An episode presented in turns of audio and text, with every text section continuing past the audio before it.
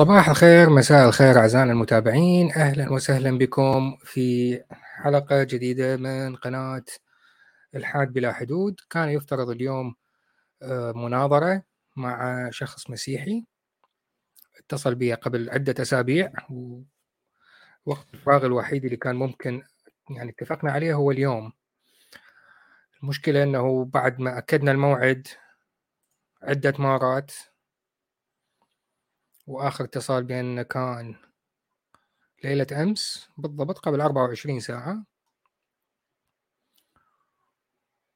أه الآن غير موجود وبعثت له رسائل غير موجود ربما يكون مشغول بشيء ما لكن أه ننتظره كم دقيقة وبعدها أه نقرر ماذا يحدث. تمام فاضل يقول الإلحاد طبعا. ها بالنسبة للعنوان إي صح إي. هو آه على سلسلة حوار مع صديقي اللي هي تشبه هذا الكتاب اللي هو عبارة عن رجل قش عظيم حوار مع صديقي الملحد اللي هو مجرد رجل قش. كتاب كامل رجل قش. فالفرق بيني وبين المؤلف إنه فعليا أنا أعمل الحوار. لما أقول حوار مع صديقي المسلم أجيب مسلم ونحاوره. حوار مع صديقي المسيحي نجيب مسيحي ونحاوره. ما, ما نخترع أكاذيب عليهم ونخترع رجل قش ونبدي نفند رجل القش والبسطاء يسمعون الكلام ويصدقوه كأنه الكتاب مقنع وكلام منطقي. ف اي على الأقل نحاور. نأتي بمحاور. مثل هاي اللي عملت حلقة قبل كم يوم عفوا قبل كم أسبوع تبعات التعاطف مع المجرم. واستعرضت فيديو كلام واحدة مصرية تتكلم بهذه الطريقة. هي في الحقيقة أنا إحنا في في سلك المحاماة في الحقيقة إحنا إيه فهي دائما عندها فيديوهات آه، حوار مع الملحد آه، الرد على الملحدين. هو تك هو هو كلمك ملحد قبل كده وانت عم وانت رديتي عليه. ما عندها أي شيء. كلها تبني رجل قش وترد. وصار مضحكة. ما نزال ننتظر الاخ أنا قلت له أعطيك خمس كتبت له أعطيك خمس دقائق وبعدها أعتبرك منسحب. وانتهى الموضوع. والعيب مني. وأنا الغلطان. وصوتي صوتي كبوتو. في هذه الأثناء آه، أثناء انتظارنا نفتح بعض المنشورات. آه، سيد مارفن يا أهلا وسهلا أهلا وسهلا. آه، سيد جواد أهلا. تمام. مساء الخيرات أهلا بالكل. مارفن يعني يعني قبل قليل ذكرت إنه إحنا ما نزال ننتظر الضيف. ما نزال ننتظر صديقي المسيحي. فنعطيه كم دقيقة وبعدها نعتبره منسحب وغير عنوان الفيديو ويصير دردشة عامة. يا أهلا سيد محمد خليل آه، نهاد أهلا بالكل. آه، وأنا ومثلكم آه، من من الناظرين ننتظر. نشوف الأخ جرجس مكتوب على الشات active 9 hours ago يعني ما فاتح الواتساب اللي شو اسمه الماسنجر صار له تسع ساعات. سننتظر لحين أن ينزل المسيح مرة أخرى. هو النكته إن بعد ما انصلب المسيح وبدأوا الحواريين والرسل ينشرون الرسالة يعني كان في ناس ناوية تتزوج فالواحد من الرسل يقول له لا أنت مش عندك متزوج يوم القيامة بعد شوية يعني ما باقي له شيء. حيرجع المسيح مرة ثانية ولما يرجع انتهت. يسوع يرجع المره الثانية خلاص ها يوم القيامة. مثل عند المسلمين آه، يجي عند الشيعة يرجع يرجع المهدي. انتهت. والمسيحيين والمسلمين كذلك عندهم إنه يرجع المسيح مرة أخرى. انتهت صار يوم القيامة. فالمساكين يعني هو لسه بيت صار له كم سنة؟ قال له لا إحنا وين راح تتزوج؟ هسه حيبدي يوم القيامة معود سيدي عمر أهلا وسهلا. لا هو الكوميدي الأكثر بالموضوع آه الكوميديا الأكثر بالموضوع إنه آه، آه، جرجس لما اتصل بي وقال لي أريد أعمل مناظرة معك آه، حدد إنه أني أتكلم فقط بالعهد الجديد. لأن درست دراسة قتلته دراسة. فقلت له تذكرتني بالمسلم اللي من يناظرك؟ يقول لك أنا ناظر بس بالقرآن اترك السنة على جنب. قلت له نفس الشيء. قال لي لا يعني يعني أقول الحق يعني ما أريد تذكر لي شيء موجود بالعهد القديم وأني ما دارسه فما أعرف. بالمناسبة انتهت. المناظرة انتهت صار لأنه البث بادي صار له ست دقائق ونصف وأنا قلت له أعطيك خمس دقائق. آه، خليني أكتب له. آه، انتهى الموضوع. أنت الآن تعتبر منسحب. The end. خلصت. الآن تحول البث إلى دردشة عامة. هذا رابط البث. أصدقائي صديقاتي الأعزاء. اللي يحب يصعد آه، يدردش. وخلينا نتكلم عن المسيحية اليوم. اي فقال لي لا أنا أريد بس العهد الجديد. صار حبيبي بعيني. تريد بس عهد جديد؟ ما ما لا توجد أي مشكلة. لأنه أساسا أنا ما عندي أي معلومات عن العهد الجديد. معلوماتي سطحية جدا. كل معلوماتي عن العهد الجديد هي إن أذكر قبل قرنيا من الزمن. آه، هي لسه مخلص متوسطة نهاية الثمانينات منتصف الثمانينات. في في وسط بغداد. أه ما أعرف إذا في إمكانية أغير العنوان الآن. دردشه عامة خلينا نشوف تتغير. ربما تغيرت الآن. ما علينا. حبيبي فيكتوريا أهلا وسهلا. أهلا وسام. إي فاني كانت أدرس في آه، دراسة ثانوية في وسط بغداد في منطقة اسمها باب المعظم. وباب المعظم فيها آه، آه، قريب من ساحة وتسمى الميدان اللي هي مركز نقل كبير. كانت هناك كنيسة كبيرة. على باب الكنيسة كان يوجد رجل كبير يبيع الاناجيل وما أعرف إيش. فكان عنده الإنجيل المصور لليافعين. اللي هو comic book تخيلوا يعني في بلد إسلامي شخص يبيع أناجيل بالشارع ويدعو للدين المسيحي بعيد عن السامعين ف أي هذا يعني هذا كان بالثمانينات هذا كان الوضع قبل الحملة الإيمانية. كان الوضع متفتح جدا. المهم فاشتريته. وقريته. وهاي كانت كل معلوماتي عن العهد الجديد. أسلوب مبسط جدا مخصص للأطفال آه، اللي هي من الحمل الإعجازي للولادة اللي هي ال nativity كليتها إلى أن بعدين فجاه هوب يلا كبر صار بالغ وبعدين بدأ يدعو الناس والمعجزات وما أعرف إيش وانصلب وبعدين قام وبعدين رجع أختفى. وانتهى الكتاب. ما ما ما تطرقوا لي أخبار الرسل والمعجزات الرسل وما أعرف إيش ما تطرقوا هذا كل معلوماتي عن العهد الجديد فالأخ قال لي أنا أريد إلا عهد جديد. قلت له ماشي. فاليوم يعني صار إحنا اتفاقنا صار ثلاث أسابيع أكثر والبارحه أكدنا الموعد. آه، ف اليوم يعني قلت عيب عندي مناظرة ما فاتح شيء من الكتاب صعبة. ف ففتحنا فتحنا آية الله جوجل جوجل عليه السلام. آه، صديقنا فيكتور يقول عند ابن عم قس كان يوزع الأناجيل وملصقات في باصات بغداد.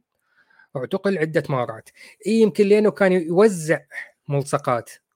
هو لو باقي بمكانه ويبيعها كان مش الحال مثل ما حدث مع هذا الرجل الكبير بالعمر. أتصور يعني كان خادم أو قس أو أو شيء من هذا القبيل. أه سيدي عمر أريد اصعدك لكن الكاميرا مفتوحة. إذا أمكن أغلق كاميرتك قبل ما اصعدك إذا تسمعني. أي. الكاميرا مفتوحة. أي. أهلا سيدي عمر مساء الخير. مساء النور. مساء الأنوار حبيبي. كيف كيف أخباركم؟ ماشي الحال نزهوه نزهوه أنا أنا الحين آه، دخلت على البيت وشو اللي سمعت؟ سمعت بأنه الأخ المسيحي يعني طار يعني. آه، انتهى انتهى لأنه فشل في الحوار يعني. هو كما كما يقال في باللهجة المصرية الغيب حقته معاه لكن آه، اللي حقته معاه المفروض يعرف عنده مواعيد ويبلغ الناس مش يتركهم ينتظرون. يعني أنا حتى إذا كان عنده حدث جلل كان المفروض يبلغ. لكن المهم ماشي. خلينا نكمل القصة. فاليوم فتحت ال لازم نقرأ. فكوب الشاي اليوم ال- يعني قريب بالظهر كوب الشاي وشغلت قناتي المفضلة اللي هي قناة smooth jazz على اليوتيوب. ونسمع smooth jazz ونحتسي الشاي بالطريقة الإنجليزية. وفتحنا الإنجيل. واتصفح على الاونلاين ما أنا بالبيت ما عندي إنجيل الإنجيل الوحيد اللي عندي هو إنجيل المورمنز اللي هو كوميدي بحد ذاته. فماذا توصلنا.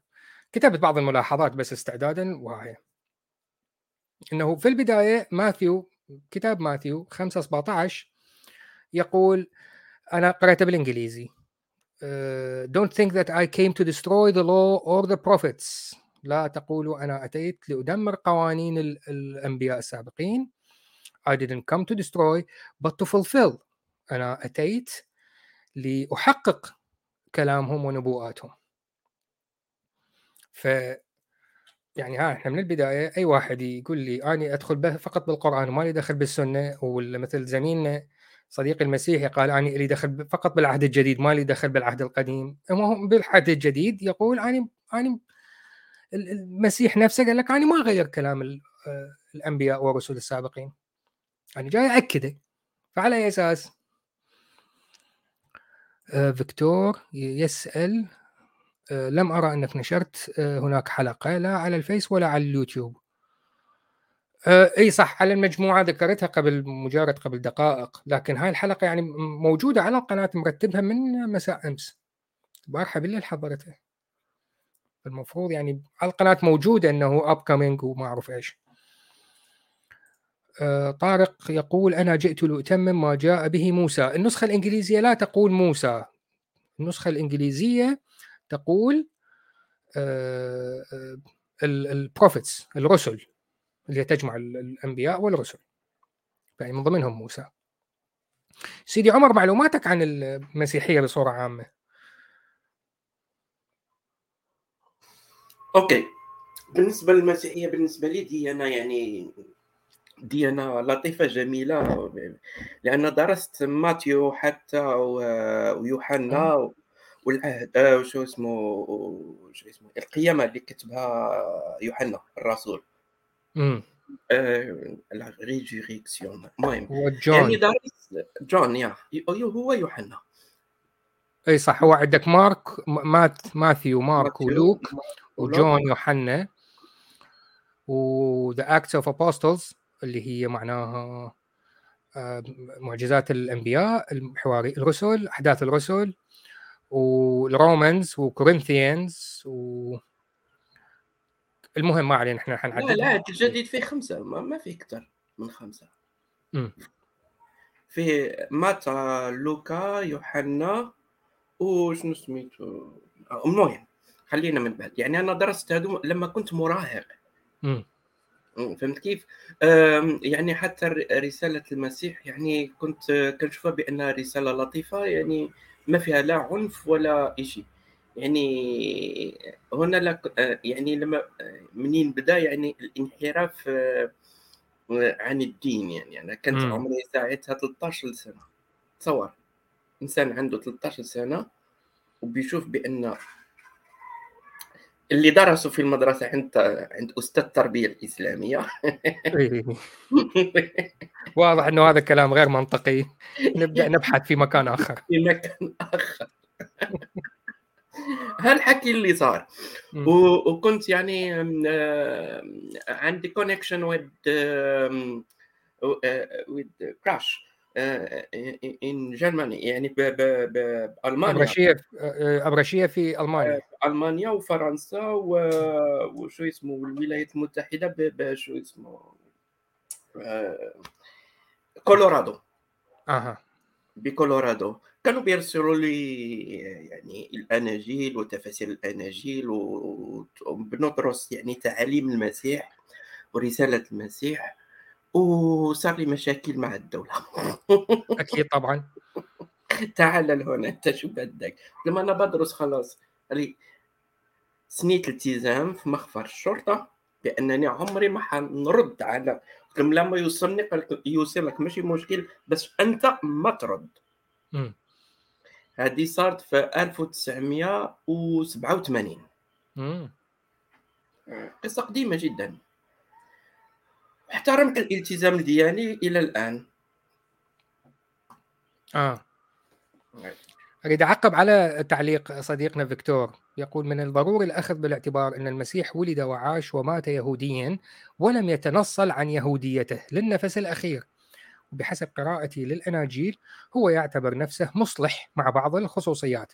صحيح وهناك نكتة يستخدمها بعض الكوميديين في الغرب. لأنه لذكر إنه المسيح ليس شخصا مميز.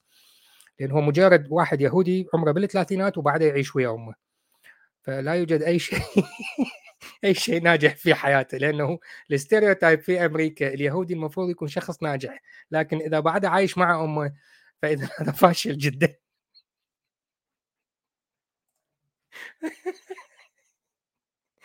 Just a 30 something Jew still lives with his mother.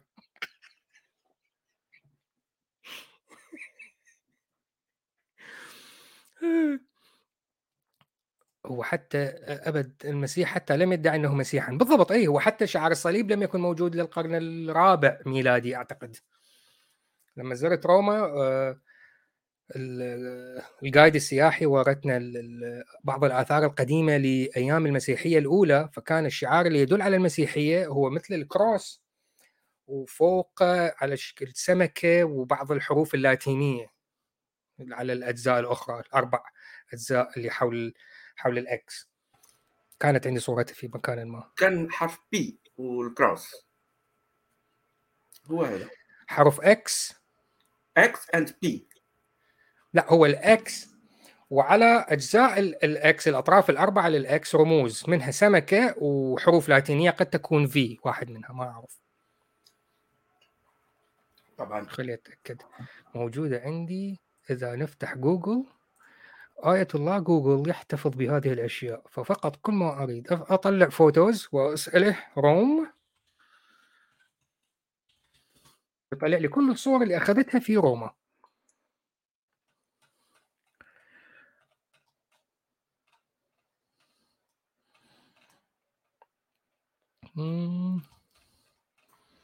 لأن الحرف ال P يرمز إلى باكسيا يعني لو باك صح ال P صح حرف ال P P من بول حرف ال P واحد من هاي الرموز. no حرف P باكسيا no Paul يعني اي يعني تشبيها ب... لأنه الناس تسمعها في ممكن. فأقول P for Paul يعني مثل ما أكلم ناس بالتليفون وأريد أقول لهم اسمي أقول لهم Whiskey India Sierra Alpha Mike أوكي اي P for Paul أو بابا اهو لقيتها لقيتها هي دي هي دي share screen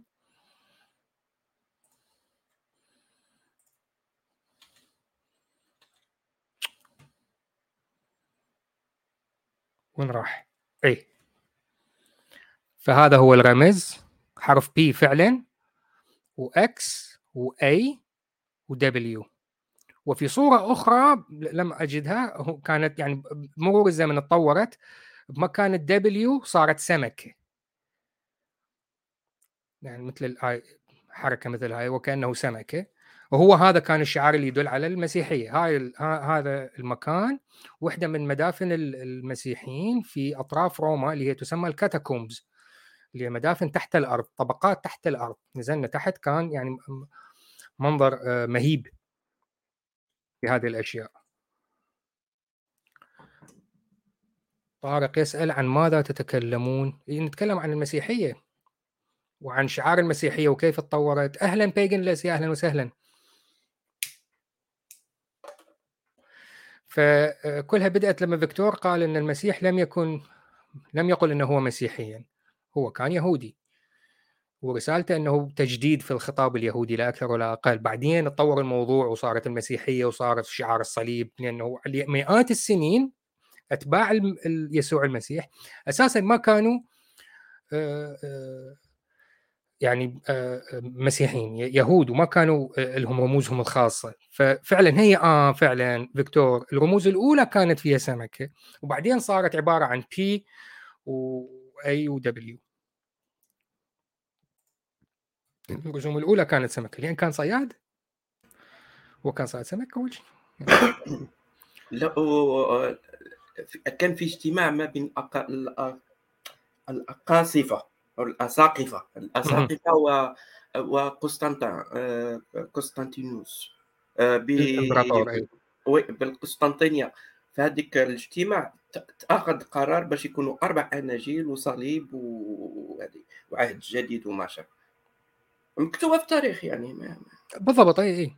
بالنسبة لي التعليق كان في البداية أهلا براكزن التعليق في البداية قال لماذا مكتوب بالعربية أتيت لأكمل وبالإنجليزي مكتوب أتيت لأثبت موضوع لغة الإنجيل موضوع شائك جدا. لماذا؟ لأنه كتب أول الأمر بالعبري. بالعبري أيوه. والمشكلة العبرية القديمة تختلف عن عبرية الآن. آه، طبعا وبعدين الكتابات الأولى اللي بالعبري اندثرت اللي بقى منها اللي هو انكتب بالإغريقي. وكمان شو اسمه ديك إنجيل اللي وجدوه في الصحراء آه، شو اسمه؟ في اليمن؟ لا لا لا في الصحراء آه، في إسرائيل تحت قصر عيرود آه أي بالضبط أي. هذا إي كان نجار صحيح كان نجار كان نجار. لكن الرسل كانوا صيادين صحيح. كان باليوناني وليس بالإغريقي. شكرا وسام صلحت لي. بالضبط صحيح. فهو بالعبري وترجم لليوناني. المشكلة لما رجعوه مرة أخرى يترجموه مرة ثانية. اجتمعوا يعني مجموعة كبيرة ورجعوا عادوا ترجمته. لنفس الحفلة اللي صارت بالعهد القديم. العهد القديم كذلك انكتب من لغة وترجم إلى لغة بعدين اجتمعوا ناس وقرروا الترجمه الحديثة شو هي ورجع انكتب بالعبري مرة أخرى. فموضوع اللغة صعب وبعدين وفوق هذا كله بالعصر الحديث يعني خلال الكم مئة سنة الماضية الإنجيل المعروف عالميا هو إنجيل King George يعني حتى من إجيت أنا أعمل بحث اريد اقرا الإنجيل أريد أفتح أي واحد من الأناجيل يسألني يلا خلي أنا الآن حفتح الرابط. يسألني تريد ال American Standard Version لو تريد King James Version عفوا King James مش King George لو تريد نسخة King James لو تريد النسخة العالمية الإنجليزية. فالترجمات الآن موجودة مختلفة.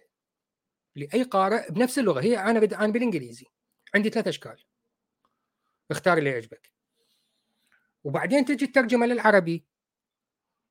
فالموضوع صار يعني معقد أكثر من اللازم فأكيد تصير بعض التغييرات بالترجمة. يعني إذا هو القرآن واحد ولغته واحدة تريد الترجمة للإنجليزي. أربع مصادر مختلفة الآية تترجم للإنجليزي أربع ترجمات مختلفة. وهي لغة واحدة. لا عاد بالإنجيل اللي هو أساسا انتقل من لغة إلى لغة إلى لغة. الموضوع شوية معقد.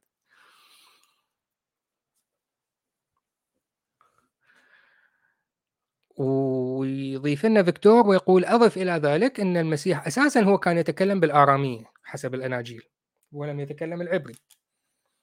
صح. أتصور آه، فيكتور يا أي الآرامية ما تزال موجودة بالعراق وسوريا يعني حسب المسيحيين العراق وسوريا.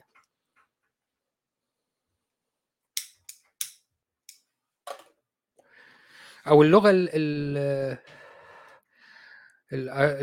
لا مو الآثورية. يا هي دكتور أنت قول لي إياها. يا هي اللغة من من مذاهب المسيحيين الموجودين الآن في العراق وسوريا هي الأقرب للآرامية الأصلية. لأنه أني يعني على شبه متأكد وحده من اللغات الموجودة الآن المستخدمة الآن من مسيحيين العراق وسوريا هي نفسها اللي كانت مستخدمة آنذاك أو الأقرب لها. ولم تتغير كثيرا خلال 2000 سنة الماضية. فمحمد خليل يقول يعني المسلمين لديهم حق بادعائهم إنه محارف. آه، يعني ممكن إيه لكن الذي يقول محارف لا غير مسموح له أن يقول آه، إن هناك في الإنجيل مذكور نبوءة بقدوم محمد. محمد لا لا مو موجودة في جميع الاناجيل حتى القديمة جدا. لا لا, لا هو إذا تلعب أكروبات آه، لغوي آه لا يعني آه، لوي الحروف إيه؟ لا اذا تلويها قوي بحيث إنه ركبتها تنكسر. ويصير المحمد هو المحمد. نعرف عن حكي. ممكن إيه إيه يعني أنت إلويها إلى إلى حتى الموت ممكن تصير. لكن إذا تقول هذا القول ما من حقك تقول إن الإنجيل محارف أنت تختار. طبعا لأن الاثنين مع بعض. شوف حتى حتى النسخة النسخة اليابانية تبع الإنجيل تختلف عن النسخة البريطانية وتختلف عن النسخة الأمريكية. في حروف تختلف آه كلمات تختلف حسب المترجم وحسب الترجمات اللي صارت عبر العصور. لأن كما قلت صار 100 سنة قبل يعني في 1876 آه 1996 آه الكنيسة الكاثوليكية يعني دارت آه كيفاش نقولوا ابديت الإنجيل وطبعات الأناجيل. بس الإنجيل المطبوع ليس كالإنجيل المكتوب في الأرشيف تبع الفاتيكان. هادشي موجود ومعروف يعني. هذا صديقنا فيكتور يقول اللغات الآشورية والسريانية بالمناسبة هي هي هي تلفظ آشورية ولا آثورية؟ يعني أصدقائي الأشوريين يقولون أثوري. فالآشورية والسريانية والكلدانية كلها جذورها واحدة وحاليا تصنف كآرامية لكن معلومات التاريخية الآرامية هي لغة المعابد والكهنة في بابل. ونحن نطلق على كل هذه اللهجات بالسورث. ال ال هو يعني المشكلة بابل. مشكلتنا بابل أخوان. بابل هي باب المصيبة يعني اللي اللي يعني هو الملك البابلي لما راح فتح دمشق وسبى اليهود كلهم لا هو مو سبى اليهود بالعكس.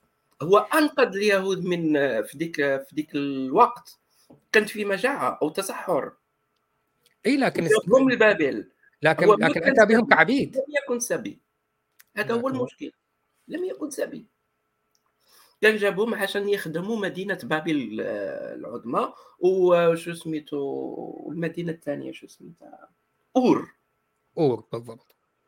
أور بالضبط. بقوا موجودين إلى أن سقطت الدولة على يد أيوه. ورجعوا شو اسمه الأرض كنعان. هذا هو. بالضبط. أيوة. لما رجعوا الأرض كنعان ما رجعوش بالديانه يهوديه رجعوا بدي... بالسحر البابلي. م.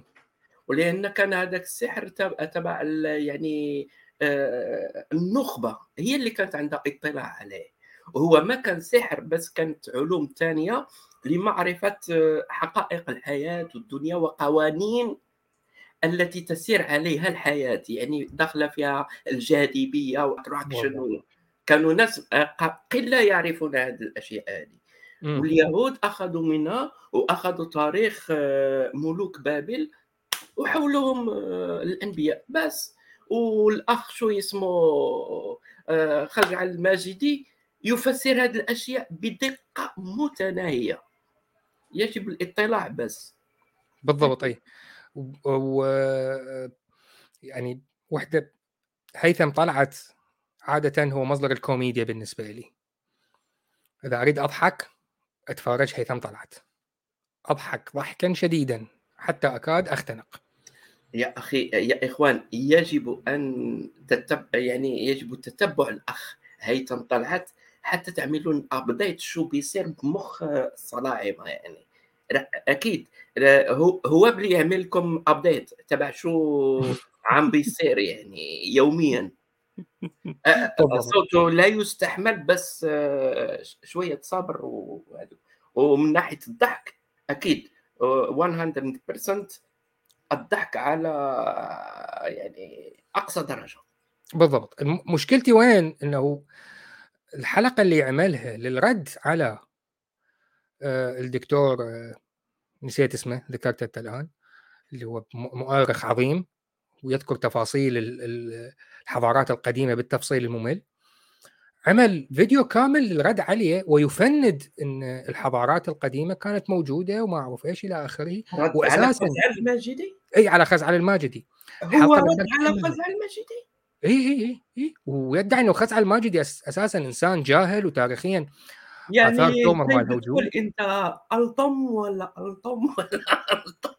إي إي فأنا ما قدرت أكمل عشر دقائق ما قدرت ما قدرت. عشر دقائق وطفيته ما كملته لأنه يعني لا أكيد مستحيل تكمل. أنت حشرة أنت مجرد حشرة تجي طفيلي ليست ليس حشرة طفيلي. طفيلي بالضبط. إيه. يعني حبيبي آه، دكتور إلياس مساء الخير. وسيم. ألو mute. وسيم. آه مساء الخير حبيب قلبي كيفك؟ حبيبي عرفتك أنت دكتور إلياس. ما عم بعرف وين بدي ألاقي المايك. كيفكم؟ شو أخباركم؟ آه ماشي الحال ماشي الحال. كنا كن كنا جالسين ننتظر الطرف المسيحي اللي تبدأ المناظرة ويعني اختفى. اختفى لأنه معتمد مثل ما حكينا على التجربة الخاصة.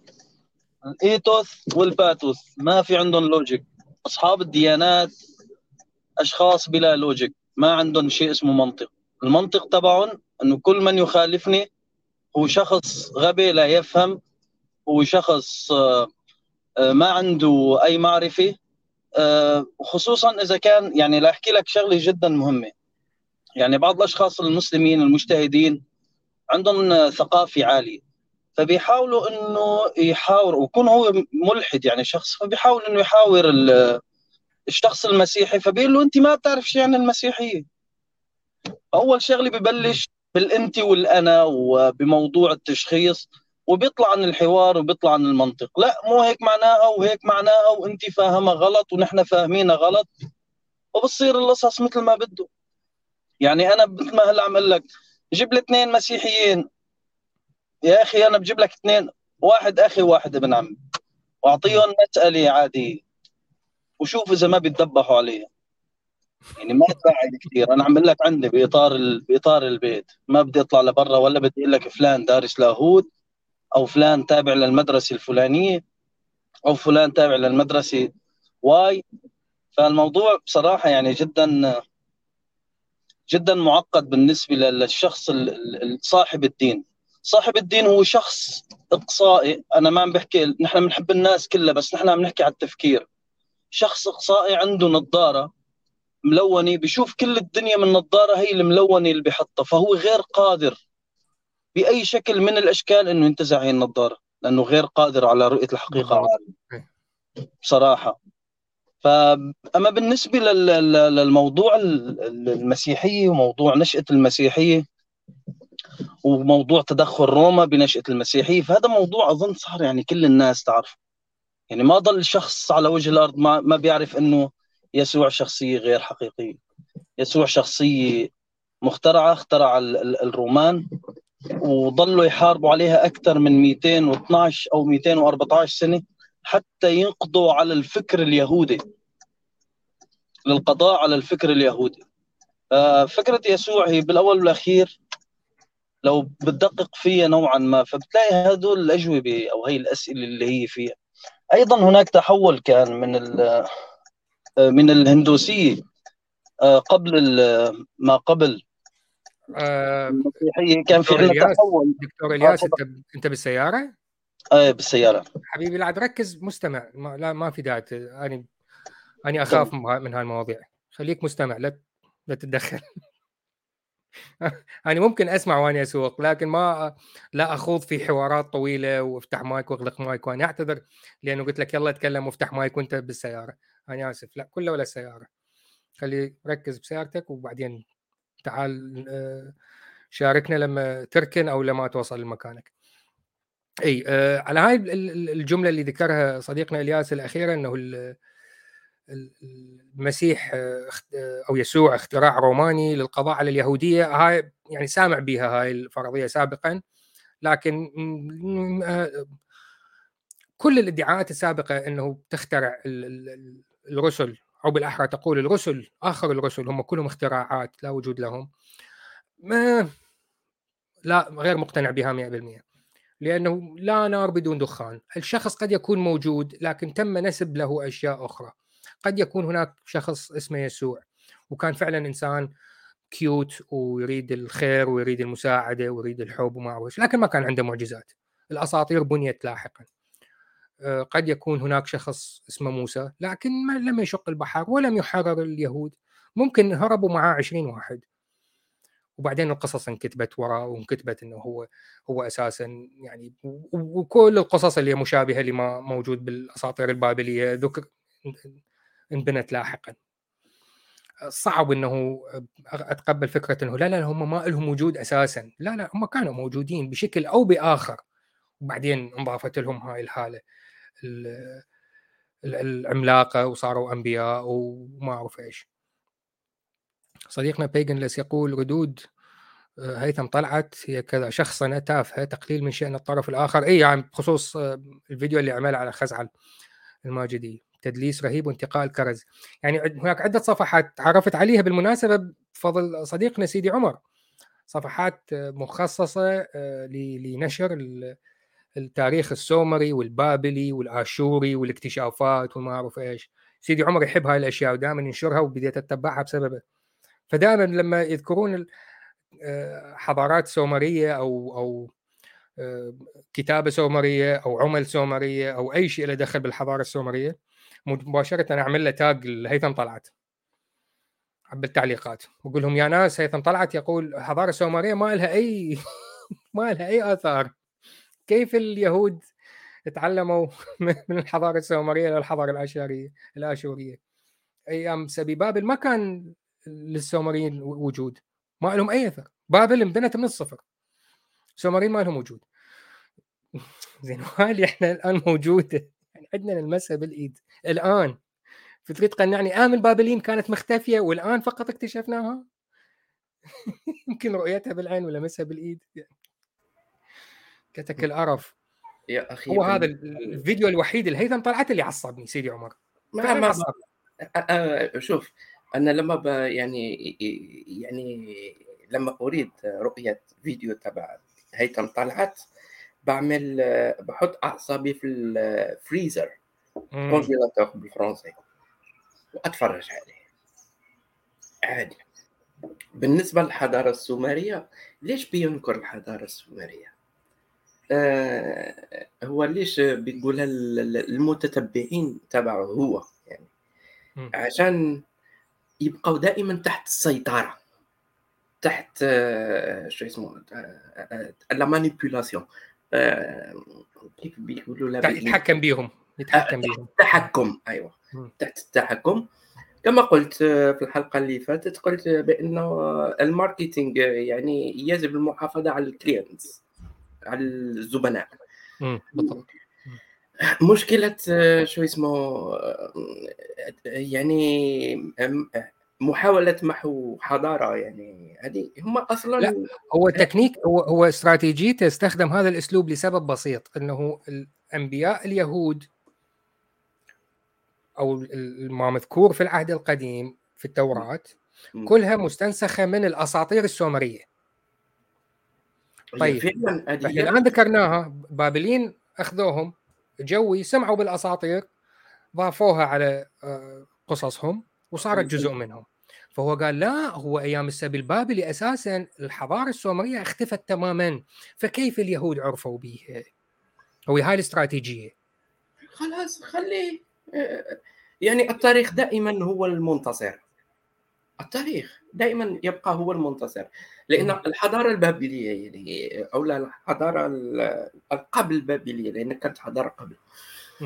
آه، آه، كانت عندهم عدة الهات منهم إله إنك إله الماء.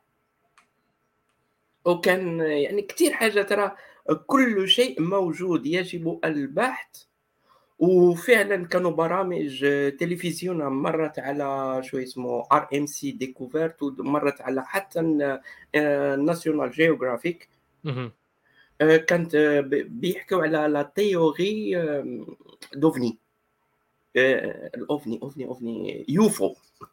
آه ال UFO okay إيه الحضارة يعني فرض نظريات الفضائيين و- وكان دائما ملتصقة بالحضارة البابلية. فهمت كيف؟ بسبب اي بسبب تشابه رسومات وإلى آخره. وخلاص وكواكب وكثير حاجات. يعني بيقولوا ال theory. ال theory يعني نظرية ماشي حقيقة. هما أخذوها كأنها حقيقة. هي المفروض فرضية وليست نظرية لكن هم فرضية بالضبط. أنت لقيت المصطلح الأكيد هو هذاك. theory فرضية. يعني theory. ما بعرف. أنا بي- بيني وبينك آه، آه، آه، اللي بيقولوا هيثم طلعت عملوه اجداده قبل منه يعني لما دخلوا على سوريا هدموا جميع الاثارات دخلوا على العراق دمروا جميع الاثارات القديمه دمروها تدميرا ولما دخلوا على مصر عملوا نفس الشيء ولما. دخلوا على شمال افريقيا يا أخي محاو مقابر ديال ديال ناس امازيغ قدام عندهم آلاف السنين قبل المسيح. من تنقول آلاف السنين أنا أقول آلاف السنين. محو مقابر محو مدن محو اثارات بالضبط. علاش ليش؟ باش يقول نحن اللي أتينا بالحضارة مو أقوام قبلنا. هذا هو الهدف. مم. فيكتور مؤخرا مؤخرا شو صار بسو- بسوريا؟ آه شو اسمه آه شو اسمها هذيك آه، المدينة الأثرية القديمة اللي موجودة في الشرق شرق سوريا على الحدود مع العراق. اللي هو داعش حرقوه تقريبا حرقوه دفن ودمروا جميع. دمروا جميع جميع الاثارات وأعدموا رئيس البعثه ال- بعثة التنقيب عدموه. هم أصلا آه، الفاتحين هذه هي سياستهم. دمر ونحن أصحاب الحضاره واللي فتحوا مصر آنذاك لو كان لديهم القدرة لدمروا الأهرامات. لكن ما قدروا. مشكلة الأهرامات يعني صبوا أشياء ضخمة يعني فوق يعني فوق جهدهم يعني. فوق طاقتهم. فوق طاقة يعني ربهم نفسه. عندي مأخذ واحد فقط على السيد خزعل الماجدي. ويعني صعب إنه يكون هناك أي مأخذ عليه. لكن عنده لقاءات تلفزيونية كثيرة على قناه آه، آه، RT. RT. هذا المأخذ الوحيد اللي عندي عليه لأن آه، مصادر المعلومات تحدد حسب مصداقية المصدر. يعني ترتيبها حسب مصداقية المصدر إذا الآن آه، أنظر خلفي الشمس مشرقة. مم. إذا RT تقول آه، الشمس مشرقة وأنظر هي فعلا مشرقة؟ أقول إذا عيني كذب الدنيا مظلمة. لأن RT أكيد كذابة. لا آه، شوف آه، بروباغندا يعني عادي. شوف بالنسبة للحوارات تبع خزعل الماجدي بال ب RT Arabic آه، يعني لو لاحظت بيقول بأن أنا بحيد الإيمان أنا علمي. بتكلم في العلم. تحييد الإيمان والعلم أيوه ليش؟ هو هي فكرة جيدة. عشان لكن- لكنها تبقى يعني دس السم بالعسل فهم لا هو ليش ليش؟ لأن المتفرج يعني على القناة هو إنسان عربي مسلم مؤمن. كان مسلما مسيحي كان مسلما ام مسيحيا مؤمن. يجب تحييد الإيمان ونتكلم عن العلم والأنثروبولوجي وال فهمت كيف؟ عشان المسلم يتقبل الموضوع. هذه هي أي سياسه أي، مع, مع ذلك ما ما أحبها. RT وفوكس والجزيرة يعني ما إذا إذا أخبرتني إنه أنا على قيد الحياة فسأقول عاد اني ميت. اني ميت لا. راح سيد الشيخ رحيم الطائي يقول إذا كان التاريخ دائما منتصر فأنت لا تستطيع إنكار التاريخ الإسلامي بكل منجزاته. وهل الإسلام له تاريخ؟ الإسلام له مجازر. ما فيش تاريخ في الإسلام. في مجازر. عفوا في- عفوا فل- فلا تحاجج بالتاريخ وتعتبره وأنتم تنكرون التاريخ الديني ولأن لا يوجد لديكم ولا تاريخ واحد يذكر إنجازات ملاحدة. الله الشيخ الشيخ رحيم آه، يعني من ينكر التاريخ الإسلامي؟ من الذي أنكر؟ هل أنا أنكره؟ أنا لا أنكره. هل كان يوجد حضارات وصلت لدرجة عالية من التقدم وهذه الحضارات أهلها يعتنقون الإسلام؟ أي نعم صحيح. أنا لا أنكر ذلك. فرجل روح العب على غير واحد لا تجي علي. لا لا المشكلة المشكلة حتى بيقول لك تاريخ وعظماء المسلمين. ما لا ما كانوش مسلمين ولم يكونوا عرب. بيقولوا ابن سينا ابن سينا ليس عربي. ابن خلدون ليس عربي.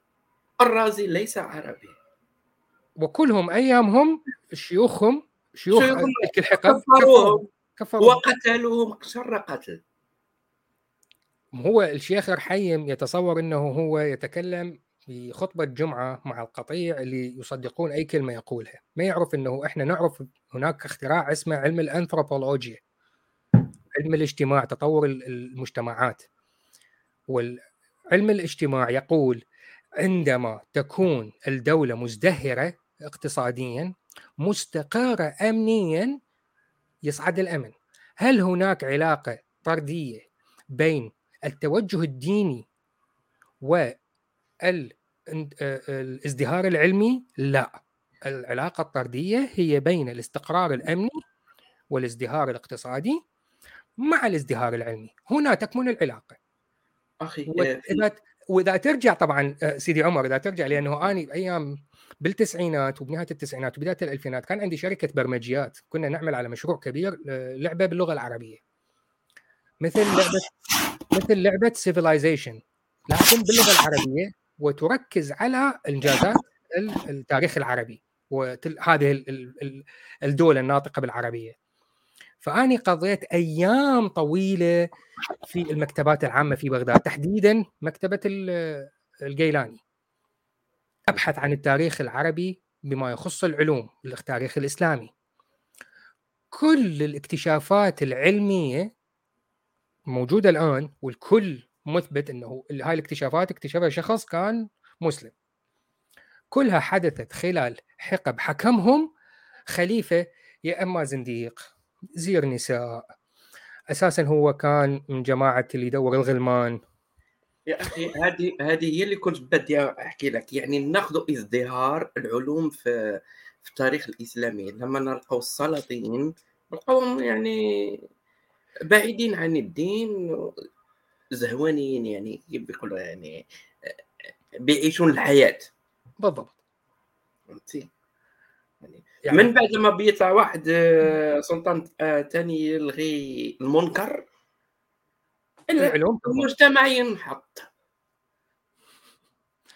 كلما كان ال- ال- الخليفة فاسد اخلاقيا سكير زير نساء زير أولاد لا هو بيني وبينك أنا نقول لك بيني وبينك. إيه، أنا ستجد أن- هذوك هذوك سلاطين كانوا ملاحده كانوا بيعرفون أسس آه، بالضبط. يعني مثل المأمون وشلته. آه بالضبط المأمون. اي عند هؤلاء تجد العلوم والازدهار والترجمة والفلسفة وماشي والحياة سعيدة. ب- والتجارة والتجارة كانت مزدهرة. بالضبط إي. أنت مع مع التجاره تجد انتقال العلوم انتقال اللغات العلوم ويعني وش و- و- وقبول الآخر يعني المسيحي اللي جاي من أوروبا واللي جاي من آه، شمال آه، الأناضول. كانوا مسيحيين آه، ساعتها؟ ساعتها كانوا مسيحيين. بالضبط. فهو ظهر الشيخ رحيم الطائي كتب كتب ما كتب وبعدين اختفى. راح؟ ما أعرف ما لم يعلق أي شيء بعدها بعد ما ردينا اختفى. رماها وراح.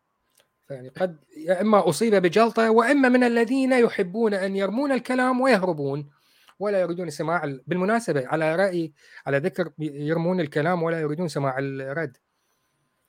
حاليا أنا عندي بالفيسبوك آه، اذا منشور أو فيديو يعجبك تضغط أنت right click وتعمل له save ينخزن عندك. منشورات مخزونة. أنا عندي كم منشور مخزون؟ عندي خازن دقيقة خلي أحسبها. السيفد اللي هي فعليا الأسئلة المكررة بالمجموعة. واحد اثنين ثلاثة أربعة خمسة ستة سبعة. اللي هي الأسئلة السبعة المكررة. اللي هي لماذا تنتقدون الإسلام فقط؟ عفوا ستة. لماذا تنتقدون الإسلام فقط؟ ماذا تفعل لو وجدت إن الإله حق بعد ما أنت تموت؟ اللي هي النسخة المشوهة من رهان باسكال. الضبط الدقيق. آه، شوفوا هذا الأجنبي الحلو دخل الاسلام و آه، كيف يتزوج الملحدين؟ خمسة. فأي شخص يحاول ينشر منشور عن هذني أرفض المنشور وأكتب له أنطي إشعار هذا منشور مكرر وأروح أعمل له منشن تحت هاي المنشورات. الرد أهو. خمس ردود على خمس منشورات على خمس أفكار يكرروها.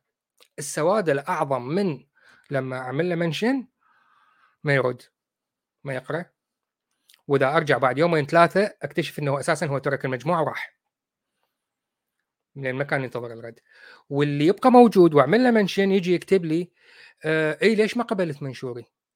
يا حبيبي منشور مكرر شروط المجموعة نرفض المنشورات المكررة مكرر. لكن ما راح أتركك. الرد أهو. اطلع على الرد وناقشني.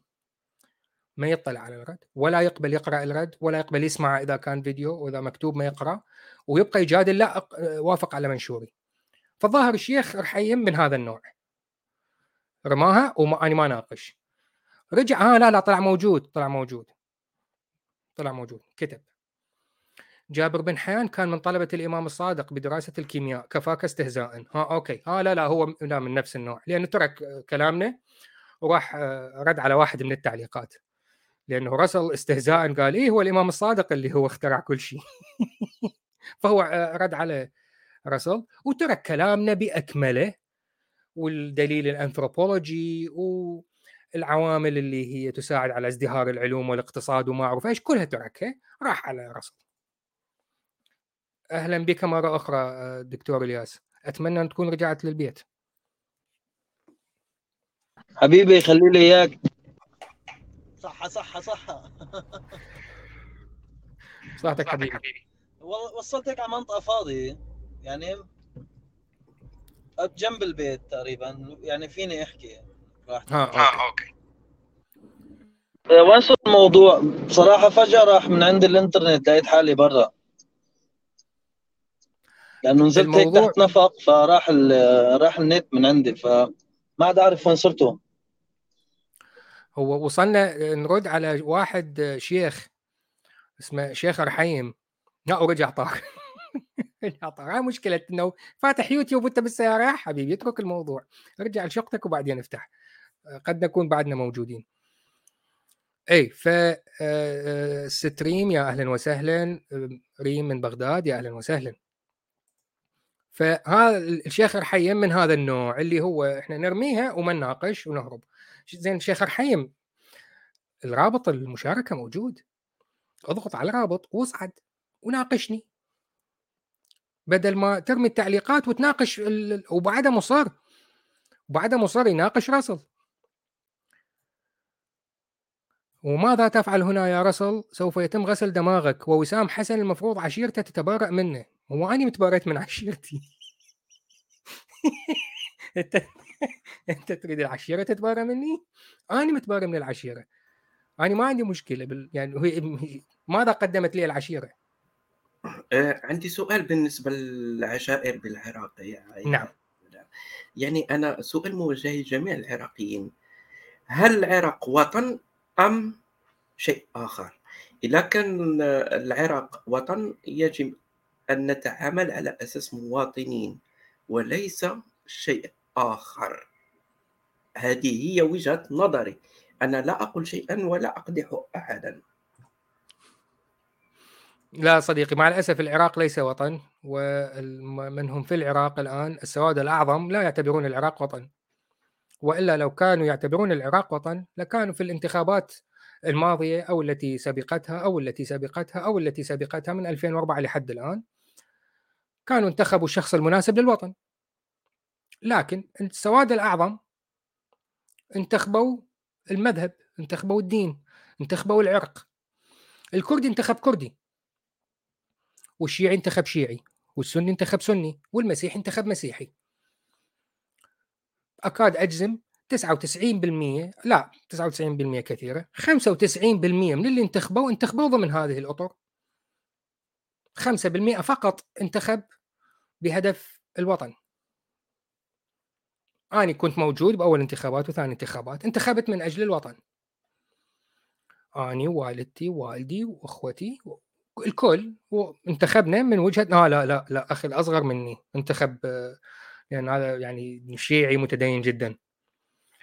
تذكرت اي أخي الأصغر مني انتخب جم...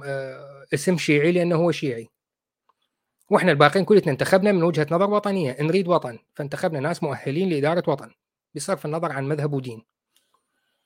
باقي الشعب كله الكردي ينتخب كردي العربي ينتخب عربي المسيحي ينتخب مسيحي الشيعي ينتخب شيعي السني ينتخب سني. فاذا لا يوجد وطن لا يوجد ناس في العراق تعتبر العراق وطن. شكرا. نقطة رأس سطر خلصت القصة. ستريم تذكرنا أخ وسام لا تتعب نفسك بجماعة مقتدى وجماعة الحوزة. هؤلاء يتعبون العقل بدون فائدة. حال بغداد خير دليل. لا أنا ما أتعب نفسي آه، ريم. أنا كل ما هنالك أعطي التحدي الرجال يصعد يناقش. مو يكتب تعليقين ويهرب. فقط. ولا يوجد أحد يصعد. ما الوحيد الوحيد من المعممين اللي هو اجى تحداني مو أنا تحديته واحد إرهابي معروف. فأنا قلت له لا حبيبي ما أصعد وياك ولا تصعد يمي لا إحنا نبقى. مناوشات من بعد. اللي هو شو اسمه؟ أحمد الإمامي. هذا إرهابي معروف. فقلت له لا أنا ما أتشرف بأنه أطلع على نفس المنصة ويا واحد إرهابي. وطلع على منصات أخرى. وراسلوني وطلبوا من عندي أظهر معاهم. قلت لا هذا إرهابي ما أظهر معه. أنا ما ما ما لي دخل بنماذج مثل هذا النوع. عفوا سيدي عمر كنت تقول شيء وأنا قاطعتك. أه، لا عادي عادي. كان بدي أطرح سؤال يعني ليش إحنا الدول مهمه الدول العربية يعني بين قوسين لأن العراق ليس بلد عربي أصلا. ليش ما نختاروش أه، يعني نظام يجمع الجميع؟ اللي هو النظام العلماني. طبعا. كما فعلت تركيا. هي تركيا نجحت في تركيا نجحت. اي نجحت بوجود النظام العلماني لكن الآن نظامها ليس علماني من أردوغان والاحزاب الإسلامية صعدت بدأ النظام يختلف بدأ ينحدر بدأت المشاكل تزيد. لا هو يبقى نظام علماني كمان. يبقى نظام مدني بيقولوا مدني. إي مد إي النظام حاليا مدني لكن يتجه تجاه الانسلاخ عن المدنية والعلمانية. لا خلاص يعني أردوغان وجماعته يعني في الانتخابات المحلية يعني أكلوا يعني طرشه طرشه يعني صفعة. إي إي بالضبط لأن الشعب لا يريد لكن إذا استمر الضغط آه، على ورقة اللعب على ورقة الإسلام آه، احتمالية صعودهم ب ب من لا الانتخابات المحلية والحكومات المحلية ممكن تصعد ب ب ب يعني احتماليتها عالية. خسروا خسروا الجهات جماعة أردوغان خسروا جميع الجهات وخصوصا إسطنبول لأن إسطنبول هو المعيار. بالضبط هي إسطنبول إسطنبول علمانية مدنية بحتة 100% ومن الصعب جدا تغيير ذلك. اردوغان خسر الانتخابات خسر يعني صح. صح في إسطنبول خسرها صح معك. وطلعوا الجمهوريين وشو اسمه الثانيين شو اسمه. إي معك معك. لكن أنا متشائم لأنه اللي هو يلعب كارت الإسلام. وكارت الإسلام كمستوى دولة تركيا بأكملها تعداد السكان في الأرياف كبير جدا آه. والأرياف أغلبها يلعب الكارت الإسلامي ماشي حلو. ماشي حلو جدا. آه شيخ آه، جاوب شيخ الحين أنا لا أهرب الهروب للجبناء أنا أستطيع مناقشتك ولجمك بكل الحقائق وأنهي الجدال هنا بأدلة وجود الله. لكنكم معروفين بقلة احترامكم وتهجمكم. لا حبيبي لا نحن آه عندي قائمة عندي بلاي ليست طويلة على القناة الحوارات مع الأطراف المختلفة. عندي حوارات طويلة مع المسلمين. المناقشات الحرة الحوارات المنظمة المناظرات كلها موجودة. أتحداك وأتحدى أكبر عمامة. يطلع لي وحدة من فيديوهاتي اني قللت احترامي من المقابل من الضيف. بعد من شخص يطلع عندي على الكاميرا انتهت هذا صار أبو البيت لازم نحترمه. وأي واحد من الأصدقاء يعلقون بطريقة سلبية يشخصنون شوية بها ريحه قلة أدب يتعاقب عيب عندنا ضيف. وحدثت قبل أسبوعين يعني ما صارت قبل, قبل أسبوع ما صارت قبل ستة شهور آخر واحد كان قبل أسبوع. بالتعليقات واحد قل أدبه عاقبته. فلا تفيك براسي افتهمت؟ تريد تطلع أحترمك ما تريد تطلع لا تقول لي قلة أدب. ترى اي دكتور إلياس طلعت من السيارة لو؟ ماشي مهلي كيفك معلم؟ هاي بعدك انت بالسيارة. لك أخي لا تصل لا تطلع بالبث وأنت بالسيارة إيش بيك؟ أخاف عليك. عادي عادي. أنا معكم ما مشكلة. عم بسمعك وعم بحكي يعني. أه كان عندي سؤال بس مشان ضيف الحلقة الماضية. إنه كان بدي أسأله إياه بس للأسف الشديد إنه المشكلة إنه بهذا الوقت يعني ببلش دوامي هي الفكرة. إنه أنا أنا طالع على عرفت كيف؟ بصل هيك شوي على البيت باخذ شغلي وبرجع يعني بطلع على الدوام.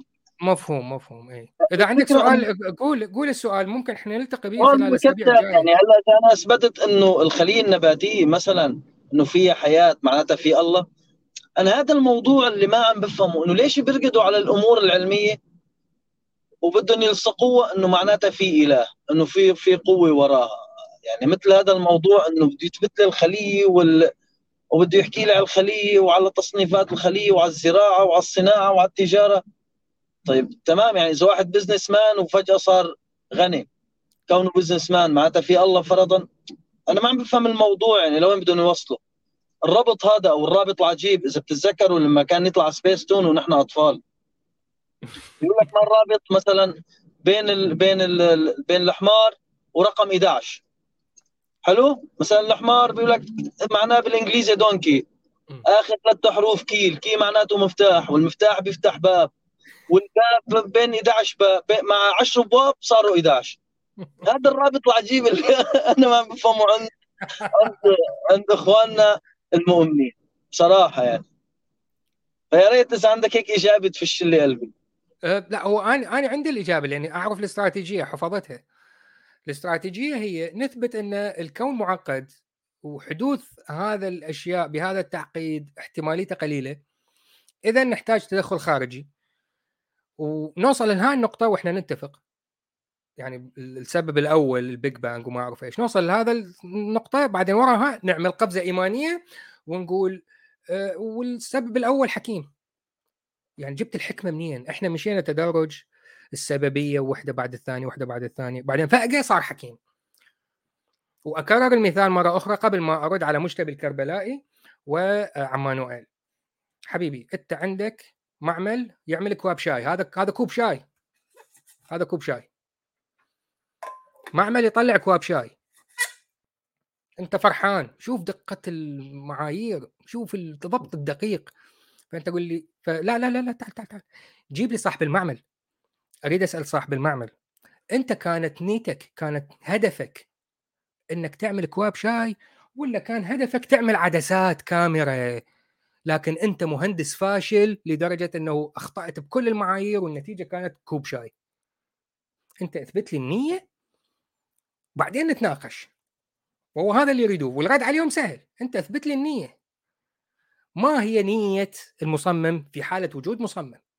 لن تستطيع إثبات نية. اذا فكرة التصميم الدقيق التصميم الذكي ال ال الكون الدقيق ما أعرف إيش تصبح فكرة تافهة ما منها أي فائدة. وهاي اللي دائما يفشلون بها فمجتبي الكربلائي يقول ليش الملاحدة العرب دائما بالنون أول قضاياهم وتهجمهم على الإسلام خصوصا إيش معنى خصوصا كتبتها بالتنوين وليس بالنون؟ مو مهم. هذا عندي فيديو كامل موجود. انه ليش؟ يعني, يعني افتح الفيديو. نشرته قبل فترة قصيرة. وبالمناسبة يعني تقريت عنوان الفيديو اليوم؟ يعني هو كان المفروض يكون مناظرة مع شخص مسيحي لكن ما اجى وبعدين مجتبي الكربلائي يقول اني ما علقت تعليق عادي وأنت سبيتني وسبيت العراق. أه لا أنت كذاب. إذا واحد يعلق تعليق عادي ليش يسبه؟ وليش يسب العراق بأكمله؟ اللي هي امي وابوي بعدهم عايشين به ليش؟ أنت كذاب. أنت احتمال سبيتني. يعني كيف تريدني أحترمك ورا ما تسبني؟ ما يعني فماكو داعي تكذب هاي الحركات. عمانوئيل يقول الحاب الالحاد هروب من الله. عمانوئيل طيب اليوم كان المفروض عندنا مسيحي اسمه جرجس يصعد يناقشني بالعهد الجديد. ونثبت العهد الجديد أكثر منطقية لو الإلحاد أكثر منطقية. أه، بدل ما ترمي التعليق وتهرب رابط المشاركة موجود عندك ثابت بالتعليقات. اضغط واصعد نثبت هذا الكلام مع بعض ما بيه شيء. أنا عندي سؤال لك أستاذ وسام. اسألني حبيبي. حلو كثير هلا إذا اعتبرني أنا مثلا شخص هلا بهي عفوا شخص مسيحي هلا اعتبرني إنه أنا رجعت هلا. طيب. وجيت قلت لك إنه كالتالي سألتك نفس السؤال الإلحاد هو هروب من الله. امم بدك تقول لي شو دليلك؟ أنت يا يا وسيم شو دليلك إنه أنا هربان من الله؟ طيب اثبت لي وجود إلهك بالأول بعدين تعال لعندي مشان نقول لك إذا أنا هربان منه ولا لا. يعني الفكرة إنه هن بتوقعوا إنه الإنسان الملحد ما بيتمنى إنه تكون في عنده آه، يعني فاكرين إنه نحن هيك والله قاعدين يعني عم نلعب عم نتسلى وما عندك شيء بالحياة غير إنك تحكي على الدين. إنه الدين هو المتنفس تبعك وتطلع بتسب على الدين وعلى الإله. يعني لحد الآن أنا ما عم لحد الآن الاسئله الأسئلة بدي سؤال بدي سؤال يعني له معنى. بدي سؤال له معنى. يعني فعلا أنا لم اجد لم أجد. يعني فرض أنا هربان من الله. طيب إذا الله موجود إذا كان موجود حلو؟ ليش بدي أهرب منه؟ لو هو هيك بيجي بس بيعملنا هيك كل 15 سنة. هاي شباب أنا هون. حلوة الفكرة. طيب طيب طيب طيب خلي خلي خلي خلي أوكي إحنا بينا خلينا نفصل طريقة التواصل المثالية في حالة وجود الإله. اني أني لو إله ونسأل إلياس ونسأل سيدي عمر. نبدا بإلياس لأنه ممكن بأي لحظة يفصل. لو أنت إله ما هي أفضل طريقة تحب مخلوقاتك يعرفون بها أنت موجود؟ أول شغلة يعني يعني معليش تصور تخيل إنه يكون إله متخلف ما عندي لا إنترنت ولا عندي مثلا موبايل ما عندي كمبيوتر. فرضا يعني إله ما عندي سيارة ما عندي طيارة يعني. معناته أنا إله متخلف أنا غير غير ملائم لهذا الجيل. هذا الجيل أحسن مني. فالأفضل إنه أنا أبحث على وسيلة تكون هي تناسبهم لهم أكثر ما تناسبني. يعني ليش مثلا أنا كنت رحت سحبت مثلا موسى 40 يوم حتى كتب الوصايا؟ حتى قدر ينشا موسى. وبالأخير نزل فرضا. أو عمل هالشيء. هذا الفكرة إنه لو كان فعلا في إله يا أخي يتحنن على هالناس الميتة من الجوع. يشوف هدول الأطفال اللي عم يغتصبون بالشوارع. يشوف الناس اللي عم تموت من الألم. يشوف هي الأطفال بمرض المرضى. تعال عنا على قسم تعال يا أخي تعال على قسم الطوارئ لو كنت الله. ما بدي لك أي شيء.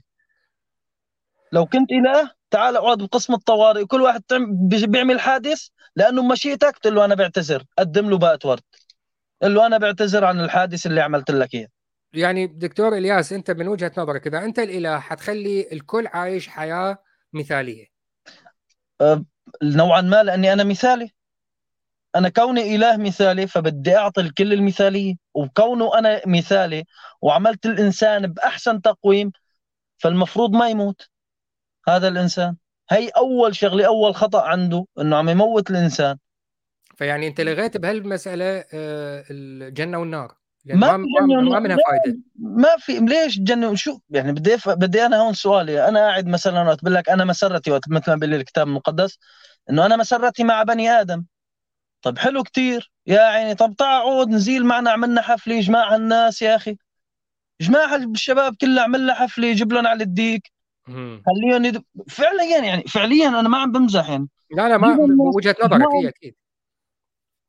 وين وين المشكلة إنك تجي تجيبها ضروري لازم الناس تخاف منك وتهابك و... في ناس في ناس ما تفهم اللهجة دكتور إلياس. قصدك بالطوارئ. الطوارئ هو قسم الاستقبال يعني قسم الإسعاف. ال emergency room بالإنجليزي في المستشفى في المستشفى. إنه تقعد فيه هنيك اقعد هنيك وكل واحد بيعمل حادث أعطيه هدية. قل له أنا آسف على الحادث اللي عملت لك إياه لأنه كان بمشيئتي وهي بدل هي بدل تعويض. طيب أوكي. فأنت من وجهة نظرك لو هناك إله أساسا فكرة الجنة والنار غلط ومن البداية نعيشهم بجنة والحياة سعيدة والكل يعيشون حياة سعيدة لأن أنا مثالي فاعيشهم حياة مثالية من البداية. مفهوم. وفكرة الاختبار كلها فكرة غبية. فعليا.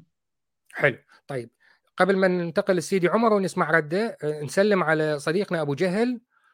آه، أبو جهل مشتاقين لك. صار زمان. آه، وينك يا رجل؟ أنا أعرف مشاغل الحياة لكن اليوم أحد وعيب يعني لازم تجينا. وخصوصا إنه بالصيف ألمانيا الشوارع كلها ازدحام لأنه الكل يعيدون تبليط الشوارع فالمفروض انت يعني أوقات فراغك أكثر. ننتقل لصديقنا سيدي عمر.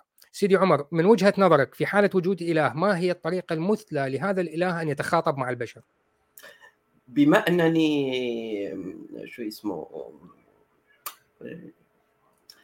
لا كيفاش بتقول لا يعني لا إنجابي حمحوا الانسانيه من على وجهها ما هو انت أنت قررت أنك تخلقهم أساسا انتهى الموضوع. آه يعني حاشيل الغم والهم عليهم. بس. فتعيشهم حياة مثالية ونرجع نفس المعضلة ما فائدة الجنة والنار. يا أخي مشكلة الجنة والنار إحنا بنعرف الحكي من من اجى يعني فهمت كيف؟ بس آه، آه، خليها يعني آه، هي مساله مسألة يعني كيف تقولها idéologique يعني نموذجية. حتعمل الخير حتروح الجنة حتعمل الشر حتروح الجهنم. هذه هي la base يعني هذه هي كانت الفكرة أصلا. فهمت كيف؟ هو شوف هو حتى أبو جهل يشاركك في نفس الرأي لأنه هو هو أبو جهل من هم يعني من, من نفس فكرة بيد البشرية وننهي الموضوع. خلاص. خلوها المصريين الباب اللي يدخل منه الريح اغلقه واستريح. فهو أنت معناته فكرتك أنت من الأساس مسألة الخلق ما منها فائدة أساسا. أصلا. من وجهة نظر الإله. أصلا. أساسا. طيب شكرا. نرحب براسل راسل يمكن آخر مرة أنت صاعد للقناة قبل سنه إن لم تكن أكثر. صباح الخير ومساء الخير تحياتي وسام والجميع وابو صلعه اللي موجود على الشات. أنا أعتذر من عندك وسام طبعا أنا ما أقدر أشارك دائما لأن تدري أنت خير العارفين الإنترنت في العراق جدا الوضع. سيء. أعرف الوضع. فإحنا بالغالب نتابع نتابع من اليوتيوب والبث يتقطع فما بالك لو نصعد على الستريم. نزل نزل بودكاست نزل بودكاست. تعرف شنو بودكاست؟ بلي وش... آه... جوجل إي Google Podcast. موجودين على Google Podcast. تنزل الحلقات أسبوع بأسبوع. لا مشاركة مباشرة.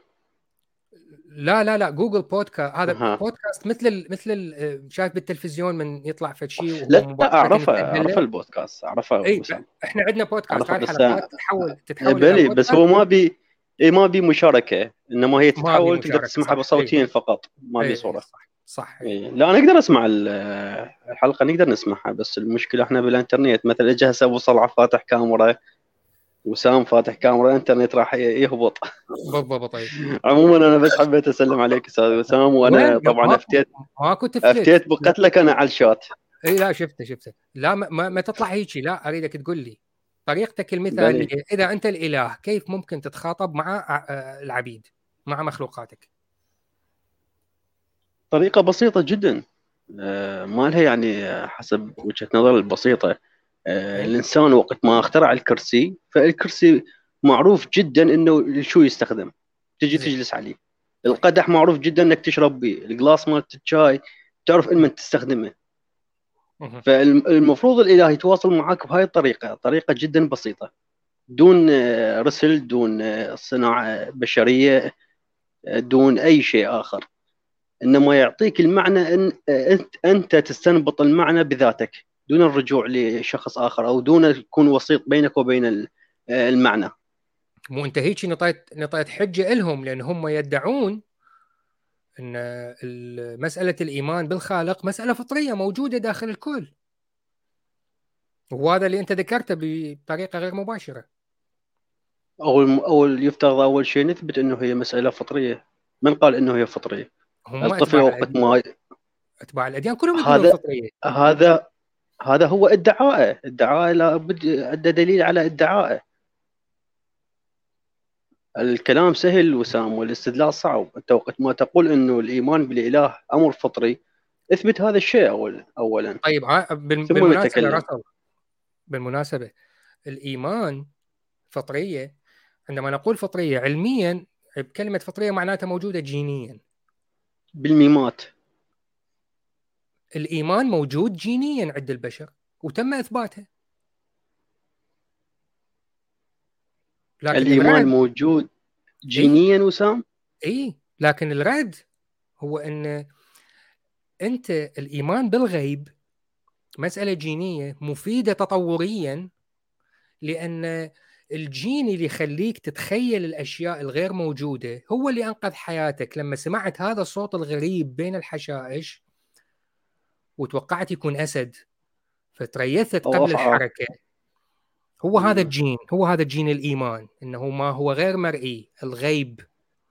هذا الجين موجود لأنه لم ي... لو لم يكن موجود وسمعت ممكن عفوا عن المقاطعة وسام ممكن يكون جين الخوف اللي هو يحافظ على بقائنا الخوف من واستمراريتنا المجهول المجهول الغيب. ما لا يمكن رؤيته بالعين هو هذا أساس الإيمان. وهذا موجود ولو ما هو ما كان تطورنا ولا كان صارت المجتمعات. والأديان هي أساس الحجر الأساس الأديان الحجر الأساس للمجتمعات الكبيرة اللي هي أكثر من 50 إلى 100 شخص. ما ممكن تتحكم ب 100 شخص فما فوق إن لم يكن هناك. طقوس ودين وصواب وخطأ وعقاب للمخالف وما أعرف إيش تحتاج دين. لكن يعني يعني okay هذا للي يقول هذا الكلام okay أنا وياك. لكن الرد هذا الكلام صحيح لكن حالة حال الذيل الذنب اللي كان عندنا سن العقل آه، آه، شو اسمها الزائدة الدودية كان لها فائدة لكن ضمرت بمرور الزمن.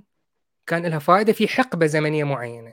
الآن عندنا عقد اجتماعي عندنا علوم تتحكم بهاي الأشياء. فما نحتاج بهاي الأشياء فبتبدي تضمر شوية شوية فاللي عنده هذا الجين ال- ال- يكون جين الإيمان بالغيب والخوف من المجهول يكون هذا الجين غير فاعل ما راح يموت حيستمر. وبالتالي تضمر هذه المسألة بعد كم جيل. هذا قصدي. بلى هو طيب، ما- ممكن اعتبار وسام ممكن اعتبار الإيمان بالإله بنقطتين أو تفصيلتين إنه الأولى مثل ما ذكرتها حضرتك اللي هي. الخوف والثاني هي عدم المنطقية أو اللامنطقية. اللي الإنسان يحب يوضح الأمور يحب يفسر الأمور ما يحب يكون بالمجهول.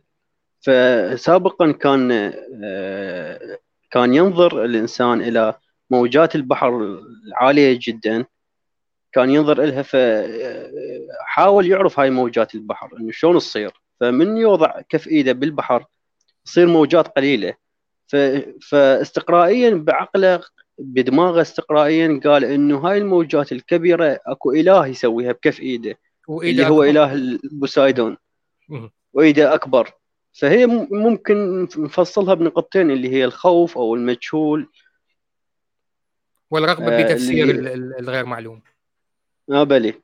نعم وياك وياك. okay خلينا ننتقل لأبو جهل لأنه انت ما اعطيتنا اي جواب عن طريقة التواصل. أشكرك على عدم الجواب. طبق على صفحة عفوا ممنون منك حبيبي. أبو جهل. مساء الخير إلى كل الجميع. بركات. صلعتك علينا. حبيبي. ال- الطريقة التواصل المثالية من وجهة نظرك للإله لو كنت أنت الإله وأرجوك لا تقول لي أني أبيدهم وأنهي الموضوع ما أريد أتواصل.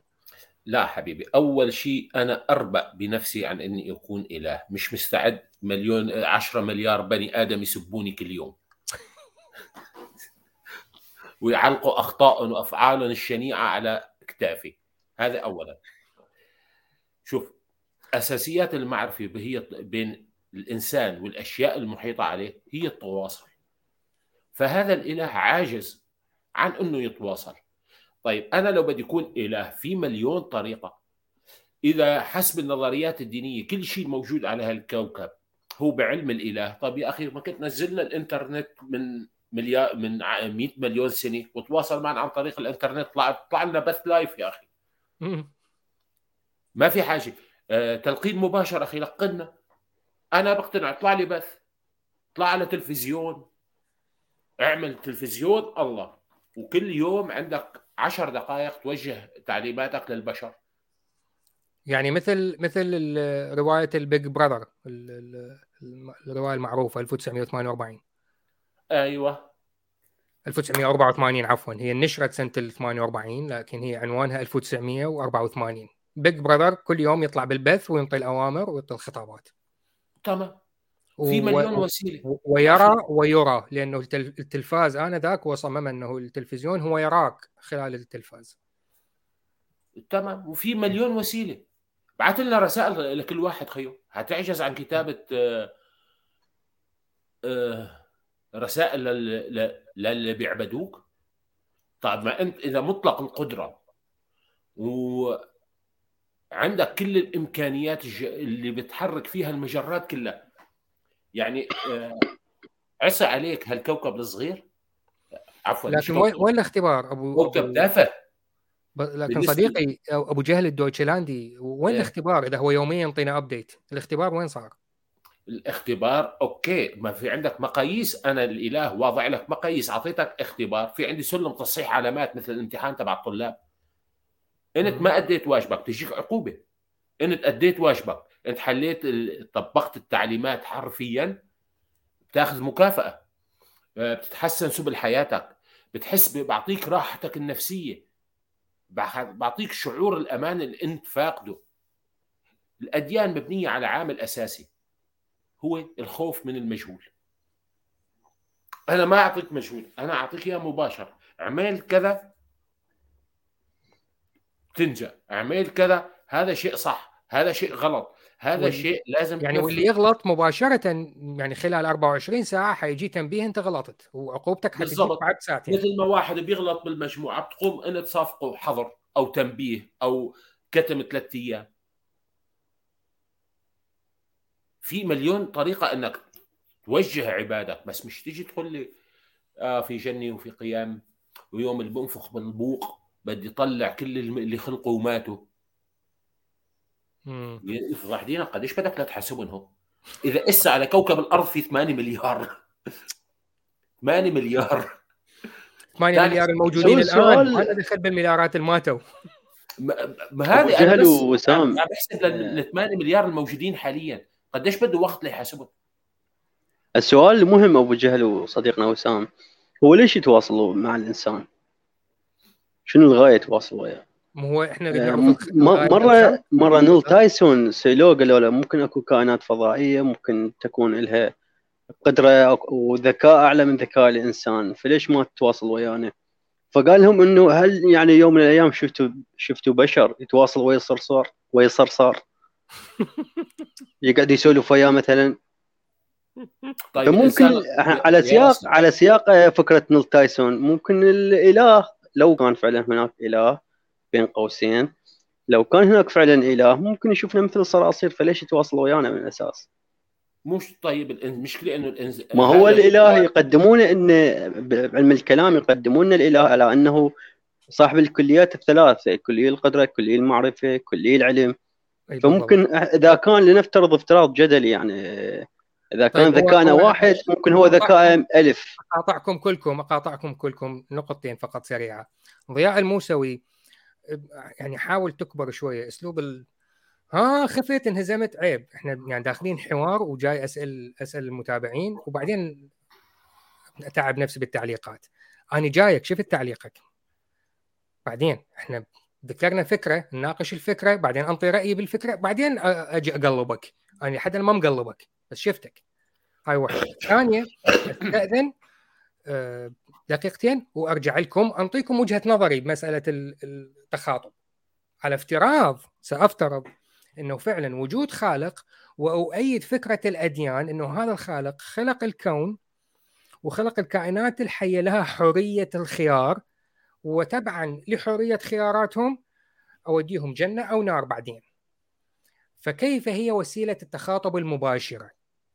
عفوا مو المباشره وسيلة التخاطب الأمثل مع هذه الكائنات. من وجهة وسيلة نظري التواصل. وسيلة التواصل مع هذه الكائنات من وجهة نظري كإله. أنا وسام صرت إله. كيف ممكن اتخاطب معهم على افتراض أنه آني موجودة عندي فكرة آني دخلتكم اختبار وبعد الحياة توجد جنة ونار. كيف ممكن أدخلكم تعيشون هاي الحياة ما دام عندكم جنة ونار؟ أبين وجهة نظري. لكن أحتاج أختفي دقيقتين وأرجع. خلال هاي الدقيقتين تفضل أنتم ناقشوا بيناتكم ردوا على التعليقات.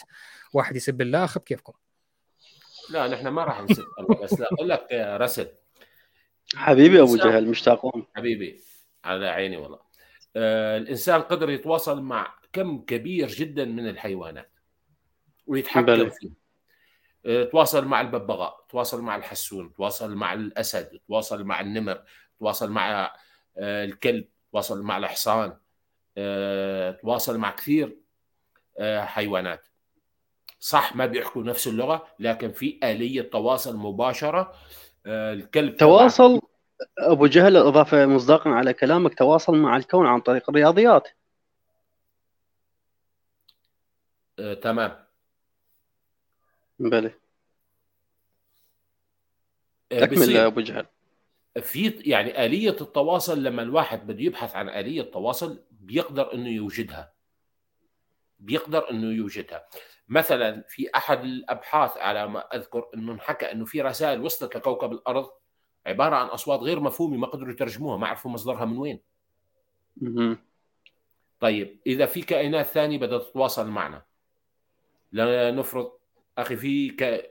عدد مهول لا يمكن حسابه من الكواكب مثل ما في عندنا نحن آه، تطور وتكنولوجيا بالأكيد إذا في. كواكب في كواكب ثانية مأهولة مو شرط يكونوا بشر مثلنا مش بالهيئة تبعنا ممكن يكونوا بهيئات ثانية. ممكن يتوا... عم يحاولوا يتواصلوا ممكن بسبب تفاهة حجم كوكب الأرض بالنسبة لهم مفكرين فيه. عندهم كواكب ثانية أهم. نحن كبشر عاجزين عن الوصول لهم أو عاجزين إنه نوصل لكواكب ثانية نقدر نثبت فيها إنه في حياة على كوكب ثاني. مم. في كائنات موجودة على كوكب ثاني. بس إنه تقنعني بفكرة إنه الله خلق هالكواكب كلها وخص أتفه كوكب فيها اللي هو كوكب الأرض. آه بلى البشر وبالأديان وبال- وبجهنم وبالجنة. هذا أنا بالنسبة لي بعتبره قمة استخفاف بالعقل. بلى هي تعرفون الإشكالية يا أبو جهل؟ تفضل. الإشكالية إحنا إحنا حاليا على سياق كلام أو سؤال وسام. الإشكالية نحن البشر أو نحن الإنسان أو المخلوقات نحن نحاول نتواصل مع الإله وليس العكس. نحن عندنا إشكالية نريد نتواصل مع الإله نريد طريقة معينة نتواصل مع الإله لكن الإله لا لا يهتم بذلك بطريقة التواصل.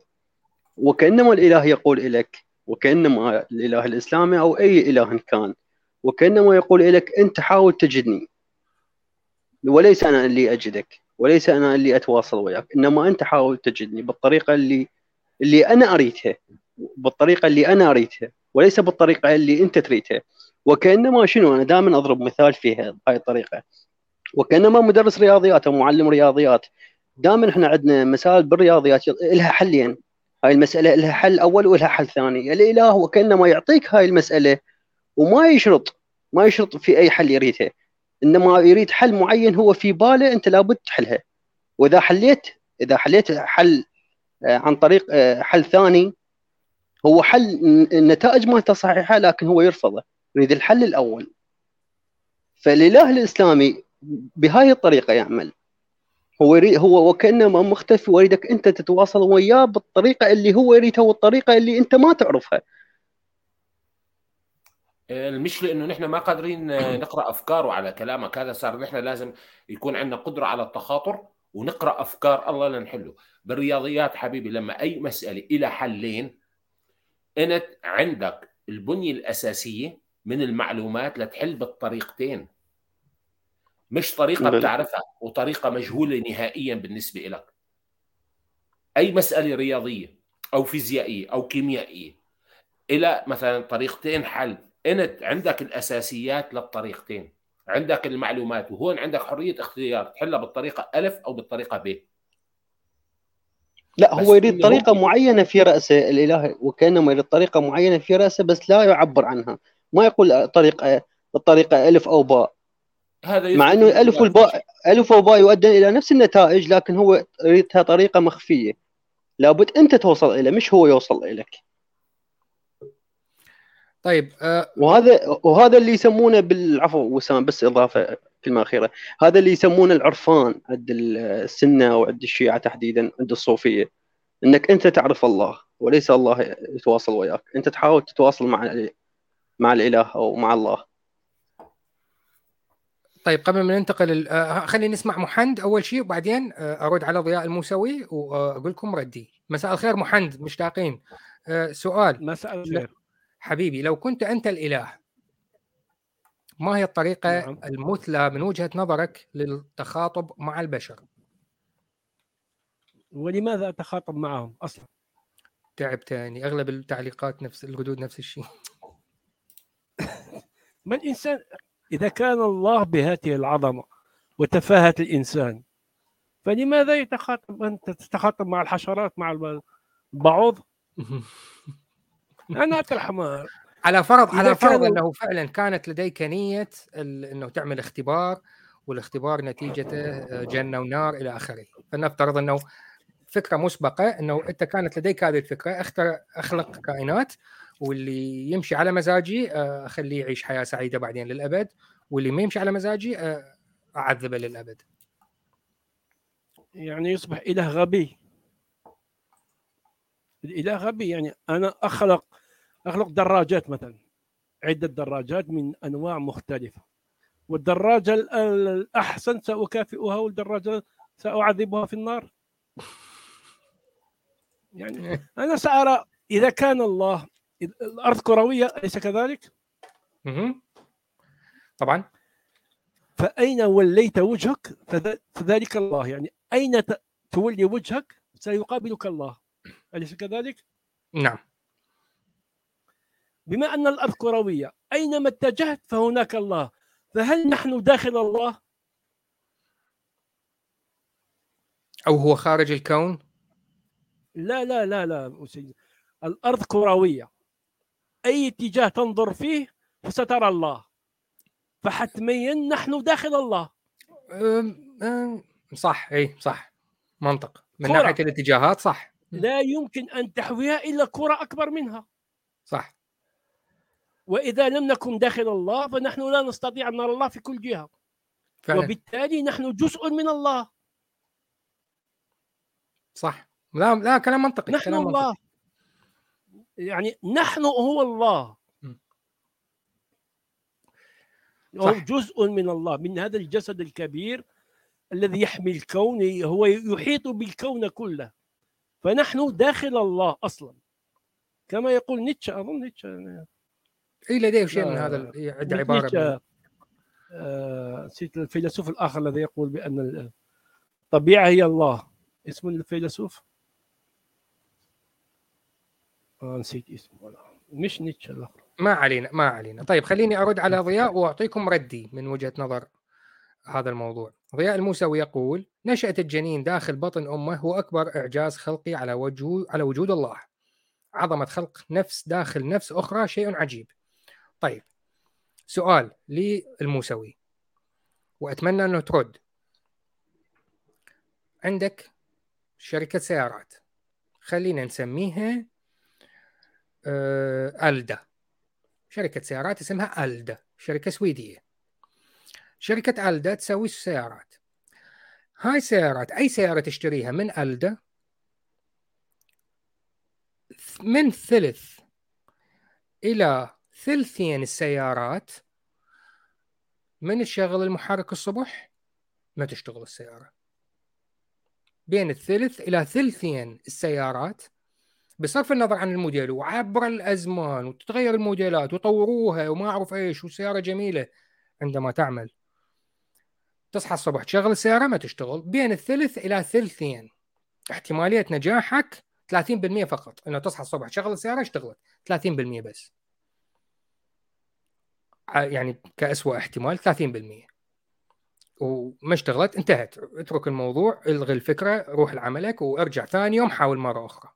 ثاني يوم هم الاحتمالية ثل- 30% كأسوأ احتمال. ما رأيك بهذه الشركة؟ هل هذه الشركة حكيمة؟ دقيقة. صنع السيارة كان بشكل هندسي جيد. أنتظر جوابك إلى أن أقدم جوابي بالنسبة للسؤال المطروح. فرضا يوجد إله. آني هذا الإله. وفلنفترض أنه آني عجبتني فكرة أعمل مخلوقات وادخلهم اختبار. أخلق وادخلهم اختبار. اللي ينجح يعيش حياة أبدية جميلة واللي يرسب يتعذب للأبد. يحتاجوا يعني دورة حياة الإنسان كمعدل. قبل 200 سنة يعني معدل حياة الإنسان زادت أربع أضعاف خلال ال 150 سنة الماضية. فيفضل يفضل لو نعمل أبديت فأنا من وجهة نظري أنه كحد أقصى أن خلال حياة كل جيل توجد تجربة جديدة مرة واحدة ينزل على الكوكب جسم غريب مكون من مادة غير موجودة على الجدول الدوري. وهاي المادة من الممكن أنه يأخذون أجزاء منها ويعملوا لها تحاليل. يتأكدون أنه هاي مادة منافية لكل العلوم. وكلما تطورت العلوم كلما أثبتوا أنه هذه المادة من المستحيل أن تكون موجودة في هذا العالم الفيزيائي. ومكتوب عليها تعاليم. لأنه إحنا ما إحنا موسى أعطانا عشر تعاليم وراح وخلص الموضوع. بعدين اجى عيسى نزل لنا كتابين ما نزل لنا كتاب جديد ما له أي دخل بالقديم ويقول لك أنا ما أخالف القديم. وغير التعاليم لكن هذا الموضوع بعد موسى بالاف بعدين بعدها ب 600 سنه اجانا محمد بتعاليم جديدة. لا لا فترة طويلة بالنسبة لحياة الإنسان. لا التعاليم تتغير كل جيل أو نعمل ابديت كل جيل. تعاليم جديدة كل جيل مطبوعة على شيء صلب مكون من مادة واضح جدا إنها من خارج هذا الكون بأكمله وليس هذا الكوكب. يعني كل جيل إعجاز نعمل له إعجاز وكل جيل ننزل له تعاليم جديدة تناسبهم لأن المجتمعات تتطور في موس في وقت ما كانت العبودية شيء مقبول في وقت آخر العبودية شيء سيء فنعمل ابديت نعمل تاريخ محدد العبودية صارت حرام انتهت. الكوكب كله المفروض يسمع الكلام. ونعمل معجزات شوية.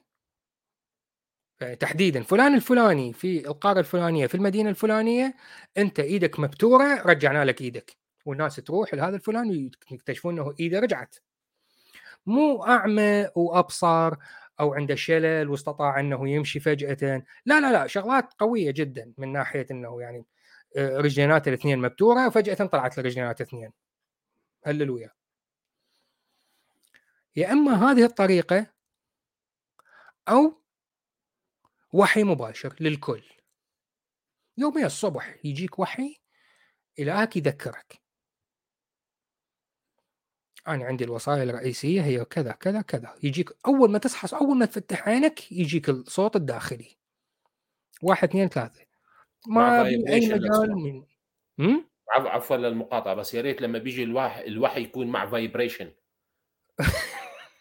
لا هو الوحي يفترض إنه أنت صحيت من النوم. هو مو هو مو منبه يصحيك من النوم. لا لا. هو أنت أول ما تصحى من النوم صحيت نزل الوحي. واقف لك انتظر هو ممكن يكون الوحي عبارة عن المنام يعني فهمت كيف؟ هذه شيء جميل منام آه لا المنام ما, ما يعجبني عن المنام. يكون آه، مثال وسام جيد جدا. يكون الوحي وكأنه مثل إشارة المرور. تذكرك إنه هنا توقف هنا سير.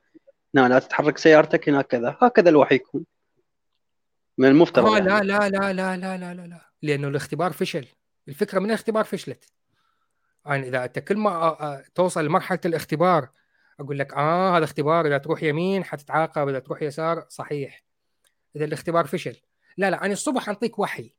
أذكرك. وأثناء النهار أنت عندك حرية إرادة. أثناء اليوم. فيا إما أثناء اليوم الواحد أو مره أثناء حياتك بأكملها أذكرك. المهم وحي مباشر لأنه إبراهيم على أي أساس يعني تخيلوا إبراهيم كريم الله رآه بعينه وكلمه وقال له أنا عندي شكوك. فعلا أنت تحيي الموتى؟ يعني لك يعني لك أنت تكلمني وتراني. يعني هو نبي ما مصدق. يعني وما بالك إحنا بالبشر الطبيعيين. كي يطمئن قلبي. لكي يطمئن قلبي. شايفه مو مصدقه بالضبط. إبراهيم يقول لك كي يطمئن قلبي. أمال أنا يعني أنا أنا أنا أعمل إيه؟ أنا ك يعني أنا كوسام أعمل إيه؟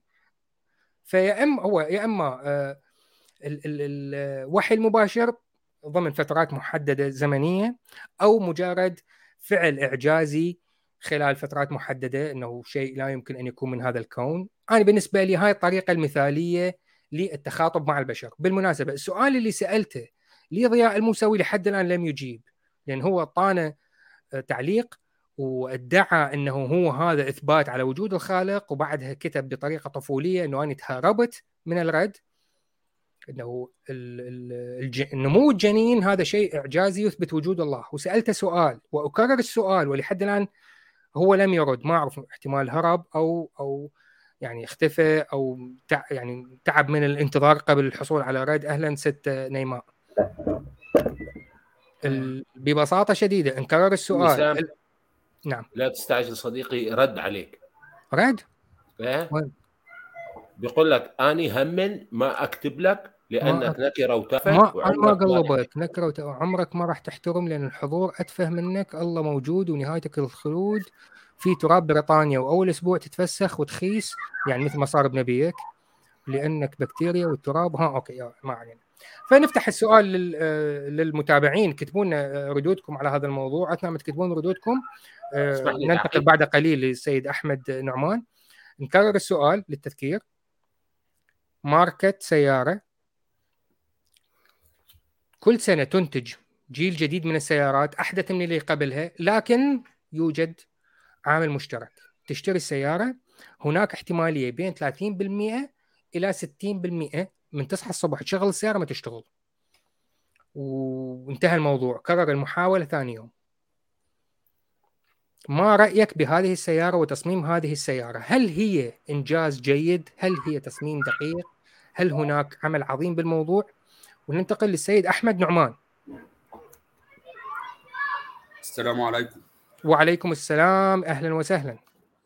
إزيك أستاذ وسام وإزاي السادة الحضور؟ ماشي الحال والحياة سعيدة جدا. آه بالنسبة للسؤال اللي أنت سألته هو بس أنا عندي تعقيب صغير قبل ما أبتدي إن أنا افند السؤال. تفضل العيب أو المشكلة في تصميم السيارة ولا المشكلة في. في الاستخدام البشري للسيارة؟ يعني دلوقتي المشكلة في المصمم ولا المشكلة في البشر هم اللي بيستخدموا غلط؟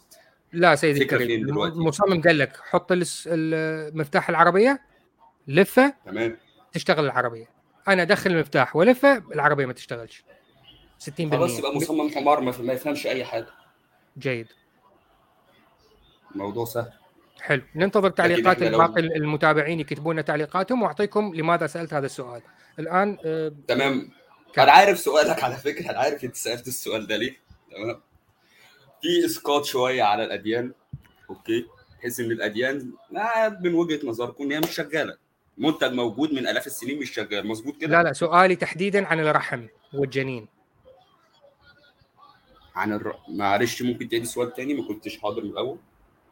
سؤالي هو تشتري سيارة من نفس الماركة وسنة بعد سنة موديل بعد موديل النسبة ثابتة.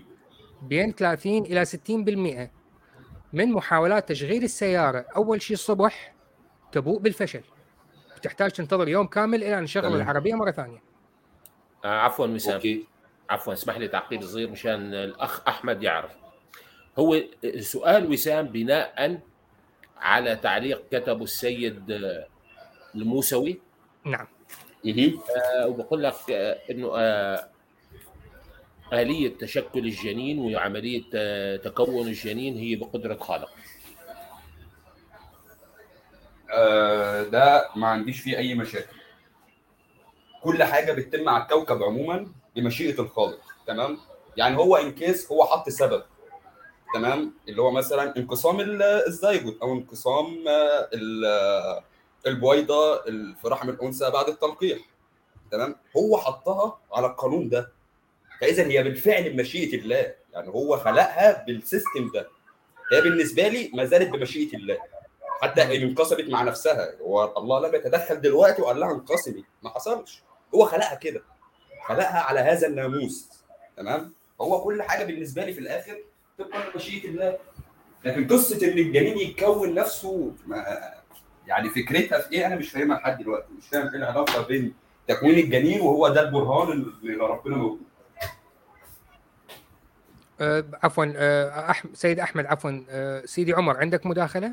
آه أيوه عندي مداخلة. بالنسبة حتى يعني آه، لما ناخذ يعني الآية التي تقول وكسونا العظام لحما okay؟ آه فكسونا. so... أنا أنا بصوره سيدي عمر. فكسونا العظام لحما مش وكسونا. كسونا أو كسونا. أنا ف- ما ف- بيهمني يعني الفكرة وصلت. ال- المسألة يعني علميا غلط لأن لا يسبق العظم اللحم. الكل بي- بيكونوا بتوازي. سيدي عمر الآن دخلنا في موضوع آخر. يعني آه، لأنه okay أ- خلاص أنا احب اركز في فكره إي أنا أنا أحب أركز في فكرة الموسوي عندما قال نمو الجنين في الرحم هذا شيء إعجازي لابد أن يثبت وجود الإله. الآن أعود إلى سؤالي لأنه سيدي عمر يبدو أنه ترك البث وراح عفوا الموسوي ترك البث وراح. لماذا سألت هذا السؤال؟ النطفة التي تخصب البيضة في رحم المرأة بين 30 إلى 60% من حالات التخصيب تبوء بالفشل لاحظوا النسبة لاحظوا الرقم الهائل هاي المعلومة اليوم عرفتها بالصدفة البحتة. بين 30 إلى 60% من كل النساء على الكرة الأرضية سابقا والآن عند وصول الحيمن للبويضة وتم التخصيب الأولي وبدأ الانقسام. 30 إلى 60% لن يكتمل هذا الموضوع إلى نمو جميع جنين كامل. ويعني رجل متزوج ويقيم علاقته مع زوجته وأول شهر مارسوا مرة مرتين ما صار شيء لم يحدث أي شيء ويعيشون حياتهم. كل ما هنالك لأنه البويضة تلقحت وانقسمت أربع خمس مرات وبعدين ماتت. فلا يحدث أي أعراض لا يمكن الشعور بأي أعراض إجهاض. أو أو تتقاسم الخلية أكثر بعدين يصير إجهاض. وممكن تتقاسم بعد أكثر ويصير إجهاض. والمرأة لا تحس بأي شيء فقط انه ما لم لم يحدث حمل. وانتهى الموضوع. الحالات المعروف عنها إنه حصل إجهاض عندما تقاس انقسمت الخلية بشكل كبير جدا وبدأ تكوين الجنين وصار الإجهاض بعد شهر أو شهرين. عندها يمكن ساعتها إنه الامراه تعلم إنه صار إجهاض. لكن قبلها لن تعرف مجرد لم يحدث شيء. تخيلوا هذا التصميم الدقيق العظيم هذا المصمم العظيم اللي خلق هذا النظام كون لك هذا النظام اللي هو ببساطة شديدة 60% من محاولات التكاثر تبوء بالفشل. الحمد لله. الحمد ف... لله يا وسام إنه تبوء بالفشل لأنه يا حبيبي لو كل بويضة اتلقحت اجى بني آدم ما راح يسع... ما راح يظل محل نحط رجلنا بالكوكب يا رجل. أنا متفق معاك في المعلومة دي. الكوكب هيتملي صحيح مش هنلحق مش هنعرف نعيش.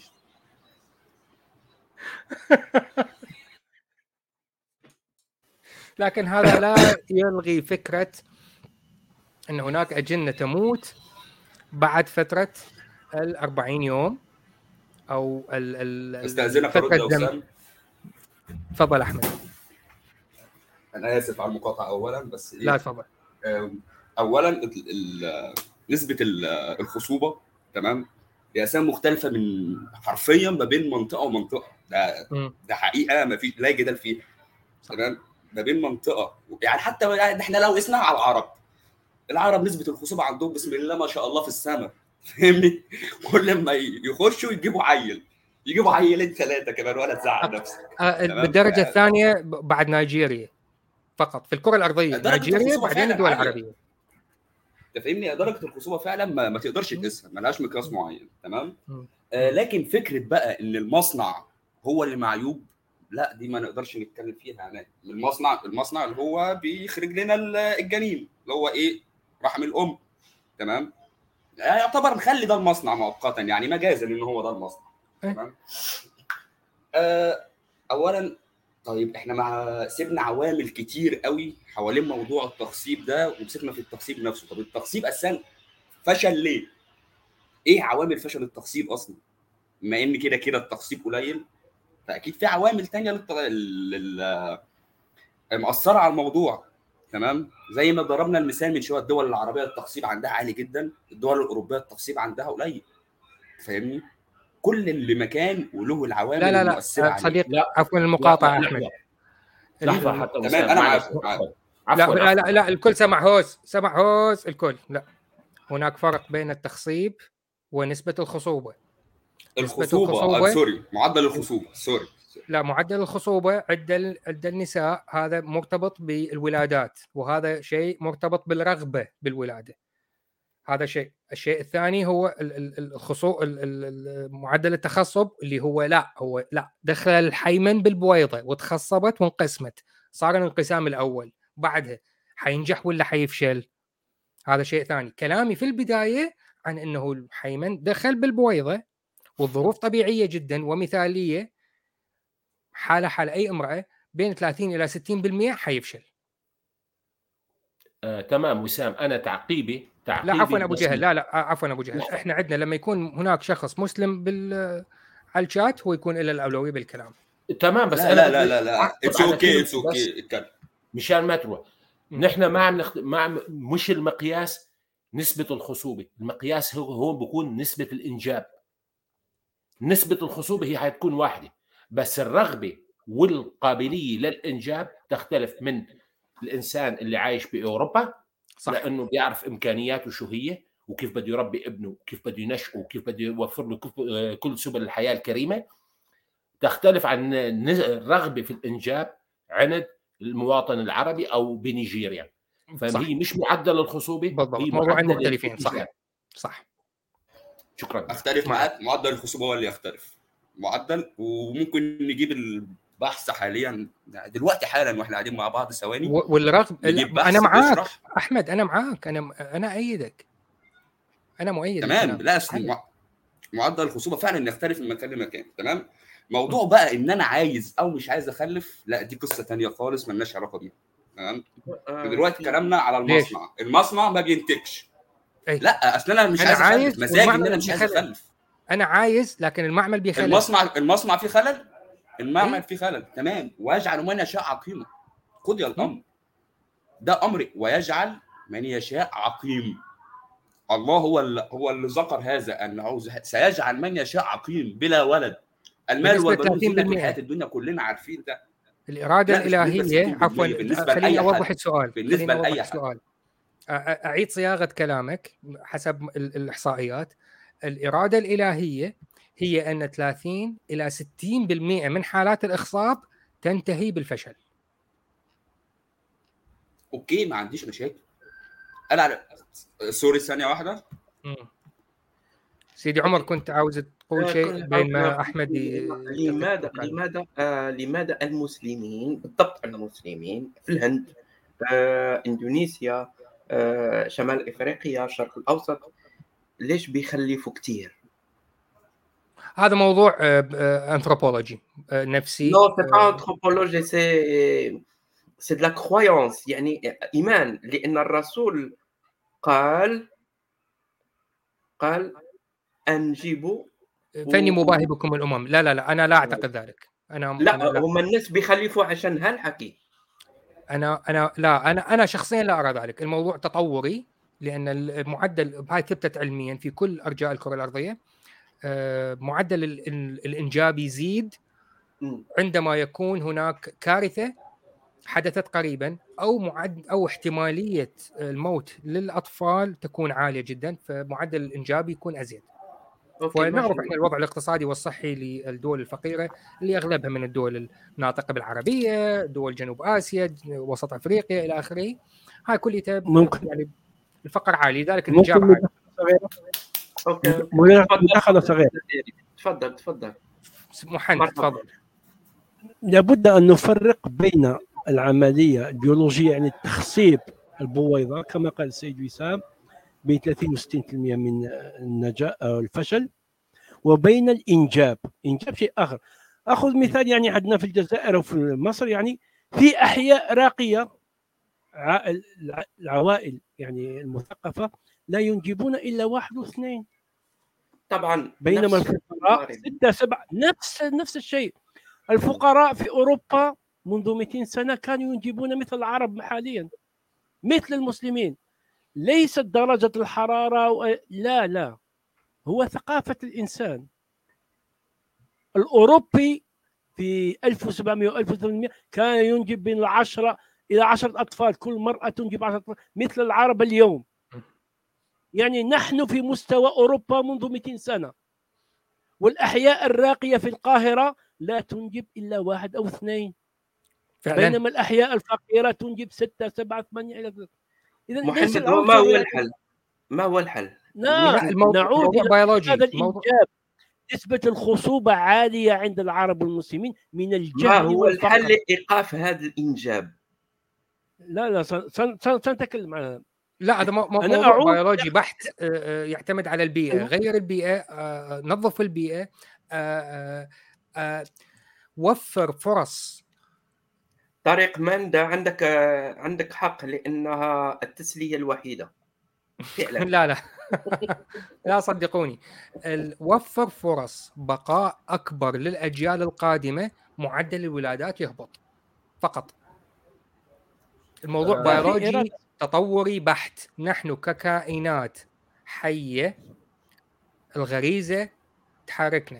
أنا ككائن حي أعرف إنه بيئتي توفر لي نظام صحي جيد. فاحتمالية جيناتي تموت ولا تنتقل لجيل آخر قليلة. لذلك ولاداتي تكون أقل. أنا عندي أبناء اثنان فقط. لو بإيدي أقل واحد. أو لا أريد الإنجاب. لكن زوجتي بسيط. كانت مصره ف لكن حتى برغم إنه هي مصره وتريد أكثر من اثنين لا ما أريد لأنه إمكانية الاثنين إنه يصلون لحالة البلوغ ويتزوجون ويخلفون وجيناتي تزيد آه، احتمالية عالية لأنه بيئتي تسمح لي بهذا الشيء. لو كنت ما ازال في العراق لا حبيبي أنا أخلف أربعة وخمسه في أي لحظة يموتون. لا أوكي. أنا عندي حل تعرف أستاذ؟ الحكومات. عندي حل عندي حل. طيب طيب ممكن نعطي نعطي. مجال لصديقنا المسلم لأنه أنا دائما أحب أعطي الأول أعطي الأولية للمسلم. هو حتى أنا مسلم يا لا، حبيبي أنا مش مسلم؟ لا لا قصدي أحمد خليه يكمل الطرحه يا خليه خليه خليه والله مش فارقة عادي أنا أنا مستمع جيد يعني. مش قصة بالنسبة لي المهم. لا لا أحمد كمل آه، كمل. قصة آه، فكرة أساسا إن أنا أخلف وأنا غير قادر على الإعالة تعرف إن أنا أشيل ذنب اللي أنا هجيبه ده؟ أنا هشيل ذنبه هفضل ع... هيفضل هو عايش وطول ما هو عايش بيتعذب أنا كمان هتعذب أضعاف أضعاف يوم القيامة. يا ريت المسلمين يكونوا بيفكروا زيك. يا ريت. هو ده دين. ده مش تفكير. ده دين. ده ديني. ده ودينا مش تفكير. ده يعني ده مش أحمد اللي اخترعه. مش أحمد اللي اخترع الكلام ده. ده في الدين عندنا في الشرع. لا لا ما فيش في الدين. كلكم راع.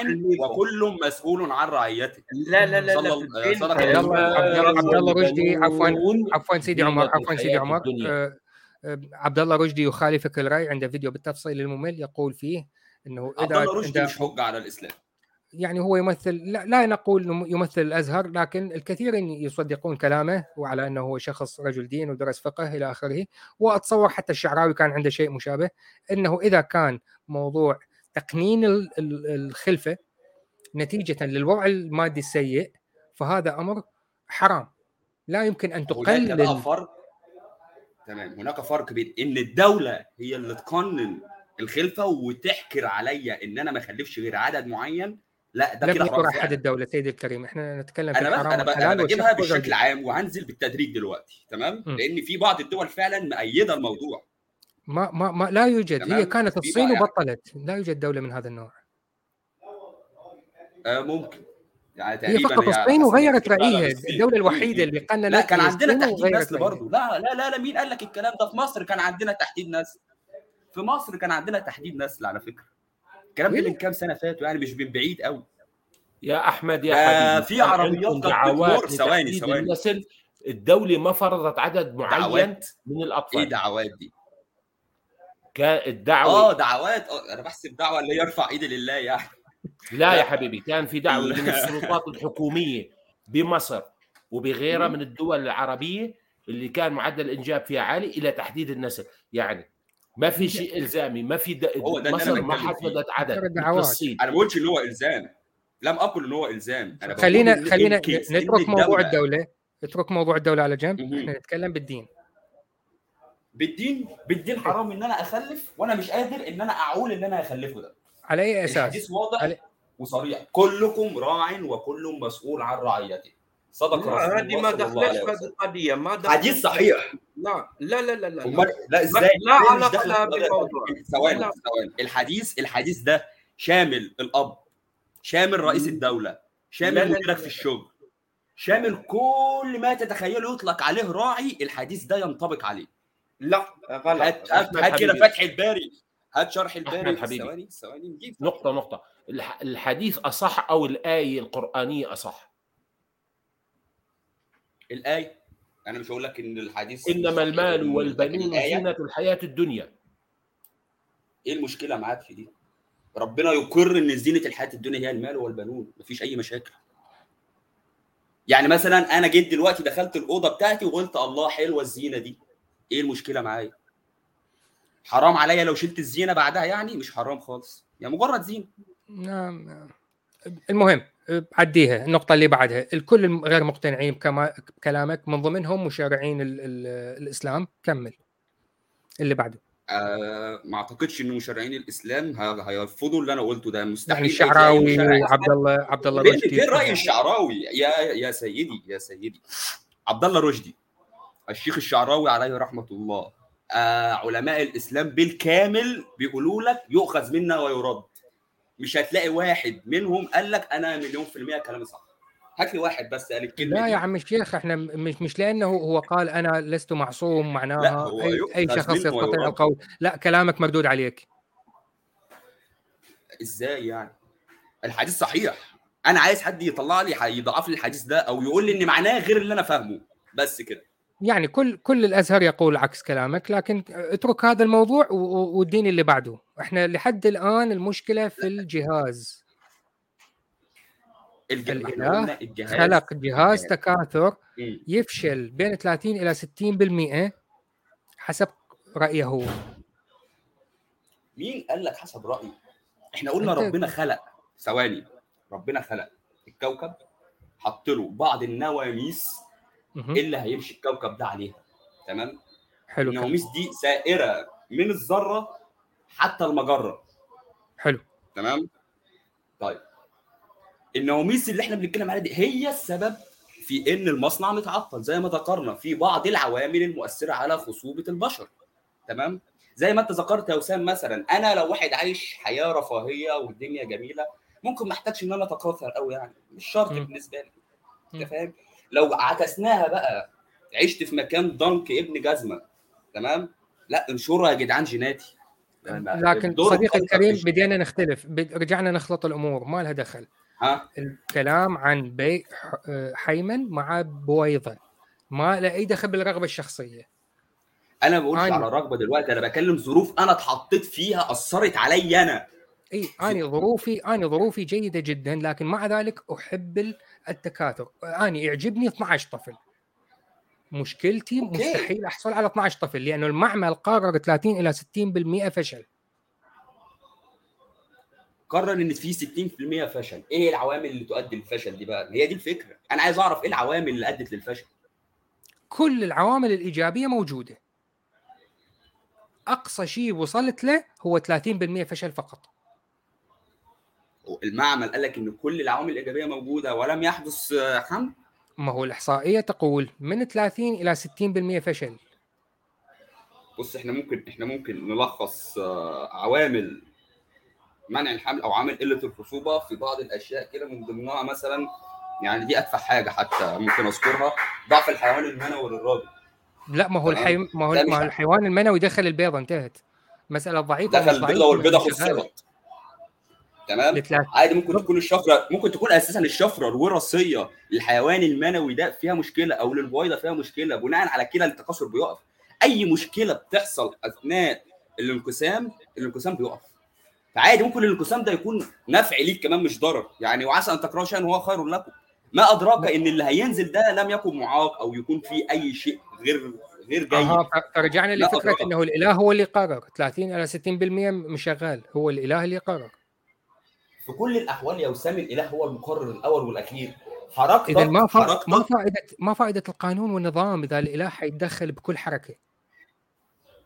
آه، فائدة القانون والنظام فائدة القانون والنظام إن هو هيمشيني ويمشيك. لكن تدخل الاله مش تدخل الإله بقى مشيئة الله أنه خلق الكون وتركه بمشيئته يمشي زي ما هو عايزه. تمام؟ يعني أنا أنا جبت آلة ومشيتها. طب أنا ما وقفتهاش تمام هي دي مشيئتي بقى إن أنا خليت الآلة دي ماشية وهو هذا عمق. هو هذا أساس السؤال من البداية قبل قرابة ساعة أنا ما جبتش هل من من ساعة الحكمة؟ هل من الحكمة أن أصمم آلة تفشل.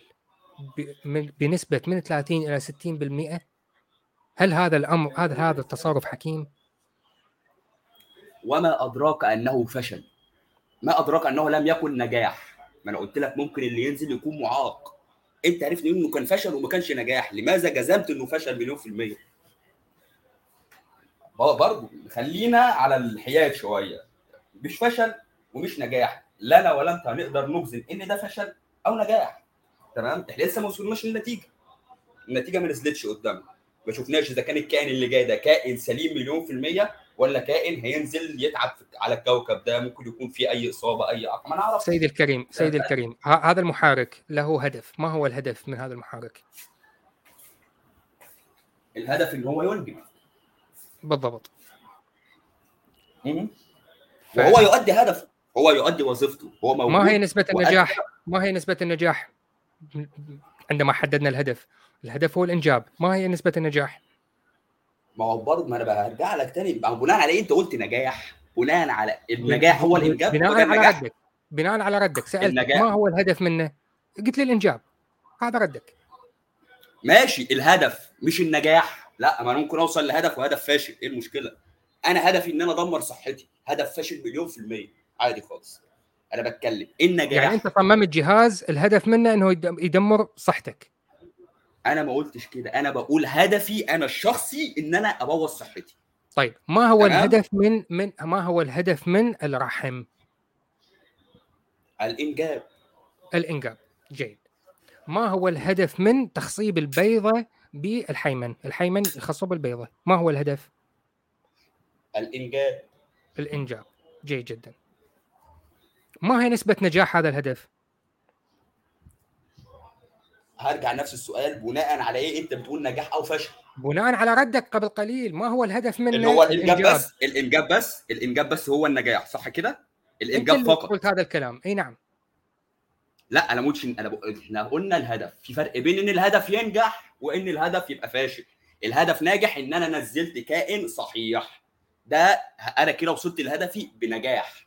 جيد. تمام؟ لكن أنا ممكن أوصل لهدفي بفشل. إن أنا أنزل كائن غير صحيح. تمام؟ ما فهنا هي لا نسبة الهدف ما هي حاجة نسبة والنجاح والفشل حاجة. ما هي نسبة الوصول للهدف الناجح حسب هذا ال- النظام؟ لا بصراحة أنا مش عارف عشان ما افتيش تمام. ما اسمحوا لي قلنا من من 30 إلى 60% فقط. قلنا-. لا لا لا لا ثواني يا وسام أنت قلت من 30 ل 60% عملية إن الاخصاب تكمل. عملية الخصوبة تكمل. إن. البويضه تكمل. العكس صحيح. للآخر وما تموتش. ما هو العكس. صحيح. من 30 إلى 60% تفشل تعني بالضبط 30 إلى 60% تنجح. هي العكس صحيح. لحظة وسام. لأنه لا عفوا ابو أبو جهل. إذا 30% فشلت طيب، ما إحنا 60% كده- إحنا على فكرة تنجح. إذا وصلنا 60% للصفر. تفشل 30% تنجح. فالعكس صحيح. إذا 30 إلى إحنا كده إحنا وصلنا 60% لنقطة تفشل. فنسبة النجاح هي 30 إلى 60% فقط. ما إحنا كده إحنا وصلنا لنقطة الصفر إن زي ما في نسبة فشل في قصادها نسبة نجاح. تمام؟ لو الاثنين لغوا بعض اوريدي كده يعني إذا كان العكس صحيح فالنسبتين لغوا بعض كده إحنا ما بقاش قدامنا أي ولا نسبة خطأ ولا نسبة فشل. لا يا عم الحاج ها موضوع رياضيات بسيطة. لما إزاي لما بس؟ إذا. أقول إذا- إذا أقول لك 40% نسبة النجاح إذا نسبة الفشل كام؟ الفشل 60. 60% حلو مم. الكلام إذا 30 بال- ب- بالمئة. ماشي. نسبة نجاح 70. الهدف. إذا وليس 70 هي نسبه الفشل. وليس وهكذا نجاح العملية. لحظة. أوكي. أنا دلوقتي بتكلم آه، طب آه، أستاذ أبو جهل عايز يقول كلمة خليه يتكلم الأول وبعد كده أكمل. كلمة. هسه أنا لما بوضع هدف إني أنجب طفل بيكون هدفي إني نجيب طفل سا سا سوي وسليم صحيا ولا بيكون هدفي أجيب طفل معاق؟ سليم. لا هدف ان أجيب طفل سليم طبعا. تمام. فاذا الهدف والنتيجة واحد. أنت لما هدفك تجيب لا. طفل لحظة شوي. الهدف الهدف والنتيجة مش واحد. لما لحظة. آه، أوكي. أنا هدفي أنجب طفل سليم معافى. ما في إنسان على وجه الأرض عنده هدف يجيب طفل معاق. حلو. صح؟ كم أو كم عنده كمل. تشوه إي حلو. كمل. تمام؟ هذا الهدف. الهدف مبني على معطيات وأنا توقعاتي. أو احتماليات. الن- النجاح مرهونه على صحة المنتج اللي هو الهدف. الهدف لما وصلت له لازم يكون طفل سليم. ما في. واحد بي... أنا لما بصمم سيارة لازم تكون إنتاجية السيارة مطابقة للمعايير اللي أنا حطيتها. اللي هي الهدف والنتيجة واحد. السيارة لازم تشتغل توصلني من النقطة ألف إلى باء بدون مشاكل بدون. أعطال. آه، في أعطال طارئة ثانوية. تمام؟ ما بتلغي هدف السيارة. هدف السيارة إنه توصلني من النقطة الف إلى النقطة ب. بس أنا لما بعمل السيارة طيب. وكل شوي بتخرب وبتعطل وما بتلبي لي هدفي فمعناتها نتيجة الهدف تبعي فاشلة. تمام. غير صحيح. نتيجة الهدف فاشلة إن أنت ما قدرتش توصل للنقطة ب. تمام كده؟ السيارة عطلت بيك في نص الطريق وما قدرتش توصل للنقطة ب تمام. تمام؟ كده انت فشلت في هدفك. فبالتالي already النتيجة هتبقى فشلت في بايظة كده كده النتيجة يعني. already في الهدف وفي لا انت النتيجة. فشلت في الهدف وفي النتيجة الاثنين. آه تمام كده. طيب. آه انت حققت هدفك. وصلت للنقطة ب تمام؟ بس على ما وصلت للنقطة دي كانت العربية دي بقى الكل كاوتش في حتة والباب في حتة والموتور في حتة و... انت كده حققت النتيجة بس بوظت الهدف. أو كده قصدي انت وصلت للهدف بس النتيجة بتاعتك بقت بايظة خالص لأن ال- المنتج اللي عشان يوصلك لهدفك ما أداش وظيفته بشكل كامل. وصلك وباظ خرب على كده. تمام؟ مم. طيب. نيجي بقى للاحتمال الثالث إن الهد إن إن العربية دي هتوصلك لمكانك وهي سليمة وهتنزل وتاخد كوباية قهوة بعد ما توصل كمان. تمام. طيب كده انت وصلت كده حققت هدفك وحققته بنجاح. نقيس بقى الموضوع ده على الرحم أو موضوع الإنجاب البشري. انت هدفك من البداية الإنجاب تمام؟ انت متحكم في هدفك ده يعني تقدر تصمم أي حاجة تسرع من عملية الإنجاب دي أو تأكد عملية ال- الإنجاب 100% لا مفيش الكلام ده. دي أول حاجة. إيه؟ تاني حاجة. تاني حاجة تمام؟ تضمن منين إن نتيجتك هتطلع سليمة؟ ما هو ده برضو اللي أنا بتكلم عليه. تضمن منين إن عدم ظهور النتيجة فشل؟ تمام؟ يعني أنا دلوقتي النتيجة ما ظهرتش. طب النتيجة ظهرت وأنا طلعت ساقط يبقى فشلت برضه. ما حليناش حاجة. فوجود النتيجة مش دليل على النجاح أصلا. تمام؟ لا النتيجة لما تبقى عندي سليمة صحية مليون في المية تمام؟ مع اعتبار أو وضع في الاعتبار العوامل الم... الأخرى المؤثرة على النتائج دي ساعتها أبقى أحكم نتيجتي صح ولا غلط. تمام؟ لكن ما أديش أنا من دماغي تصور مسبق للنتيجة وبناء عليها أقول ده النتيجة فاشلة. طب إزاي؟ بأنهي عقل؟ يعني أنا دلوقتي أنا أنا اتجوزت وعملت عملية الجماع والدنيا تمام. وحطيت في دماغي إن أنا هجيب ولد والولد ده هيطلع فت وعيل كمال أجسام والدنيا تمام. جبت عيل شبه خلة السنان. يبقى أنا كده فاشل طبعا ما حققتش النتيجة. لأن أنا حطيت تصور في دماغي إن أنا هجيب هيركوليز. وما جبتش هيركوليز ده. نتيجتي طلعت بايظة خالص. بناء على تصور أنا حاطه في دماغي ملوش أي 30 لازمة. هي دي اللي النقطة اللي عايز أوضحها. مش بناء على النتيجة طيب ممكن- ممكن أدخل؟ غلط. ممكن أنا أدخل؟ لأن. المقارنة تشعبت أكثر من اللازم. ورايا الآن توجد هذه السيارة. ممكن تكون غير واضحة. لكن هاي سيارة هاي فولفو. فولفو إذا شغلت السيارة الصبح وما اشتغلت واحتاجيت انتظر 24 ساعة أخرى لتكرار المحاولة وأيضا ما اشتغلت أكلم فولفو أقول لهم تصميمكم بمشكلة أنتم عندكم عطل. تعالوا صلحوه. حيجون ياخذوها السيارة ويصلحوها. لأن احتماليه انه اصحى الصبح اشغل السياره وما تشتغل احتمال ضئيل في معاييرنا نحن كبشر وصلنا لمرحله من التطور انه ما نصنعه ما يتم تصميمه يجب ان يكون على الاقل 99.9999999% ناجح التلفزيون اضغط على ريموت كنترول المفروض يشتغل اذا ما اشتغل عندي مشكله هذا شيء غلط مشكله في التصميم الجهاز البيولوجي يعمل لملايين السنين للبشر أثناء مراحل تطورهم. من 30 إلى 60% البيضة تخصب البويضه ما تنجح. ناخذ أقل تقدير. 30% فاشلة. 70% ناجحة فقط. تنجح 70% فقط. مجال عملي نسبة النجاح 70% هذا شيء فاشل. مجال عملي اللي هو تطوير الإجراءات. إذا سلسلة إجراءات تفشل أقل من 90% هذا شيء فاشل. في مجال الهندسة على أقل تقدير. في مجال صناعة السيارات في مجال الصناعات بصورة عامة لا يحتاج 99.999 إلى آخره. لكن في مجال الهندسة والإنشائيات 90% واحدة كافي جدا. شكرا.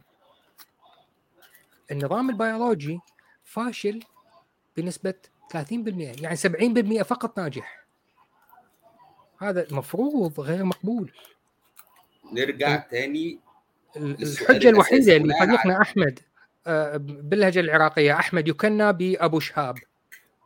لا أعلم لماذا بصراحة لأن محمد هو أبو آه، شهاب إي أبو شهاب أحمد إذا لم يكن متزوج ولم تكن له ذرية فاحمد يسمى يكنى أبو شهاب.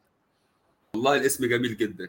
عند العراقيين عندنا بيسموا إبراهيم إيه؟ آه، عند خليل. العراق أحمد أبو شهاب. في مصر؟ بيقولوا لا مصر أحمد ما بيتنطقش أصلا. بقى أنا بتندي باسم أبويا. أحمد ده بيتلغي لأن 90% من المصريين اسمهم أحمد. تمام؟ أبو آه علي. عندنا في مصر بيسموا إبراهيم أبو خليل. أبو علي ده حسن. بيقولوا على حسن أبو علي. حسن أبو علي عندنا كذلك حسن حسن أبو علي. طب أقول لك على حاجة بقى أنت عمرك متخيلها مصطفى. تخيل كده بيقولوا عليها إيه؟ درش. آه، إيه ده جدع. عرفتها منين؟ دي مصرية أصيلة. لأنه أتف... يعني أتفرج تلفزيون آه تمام.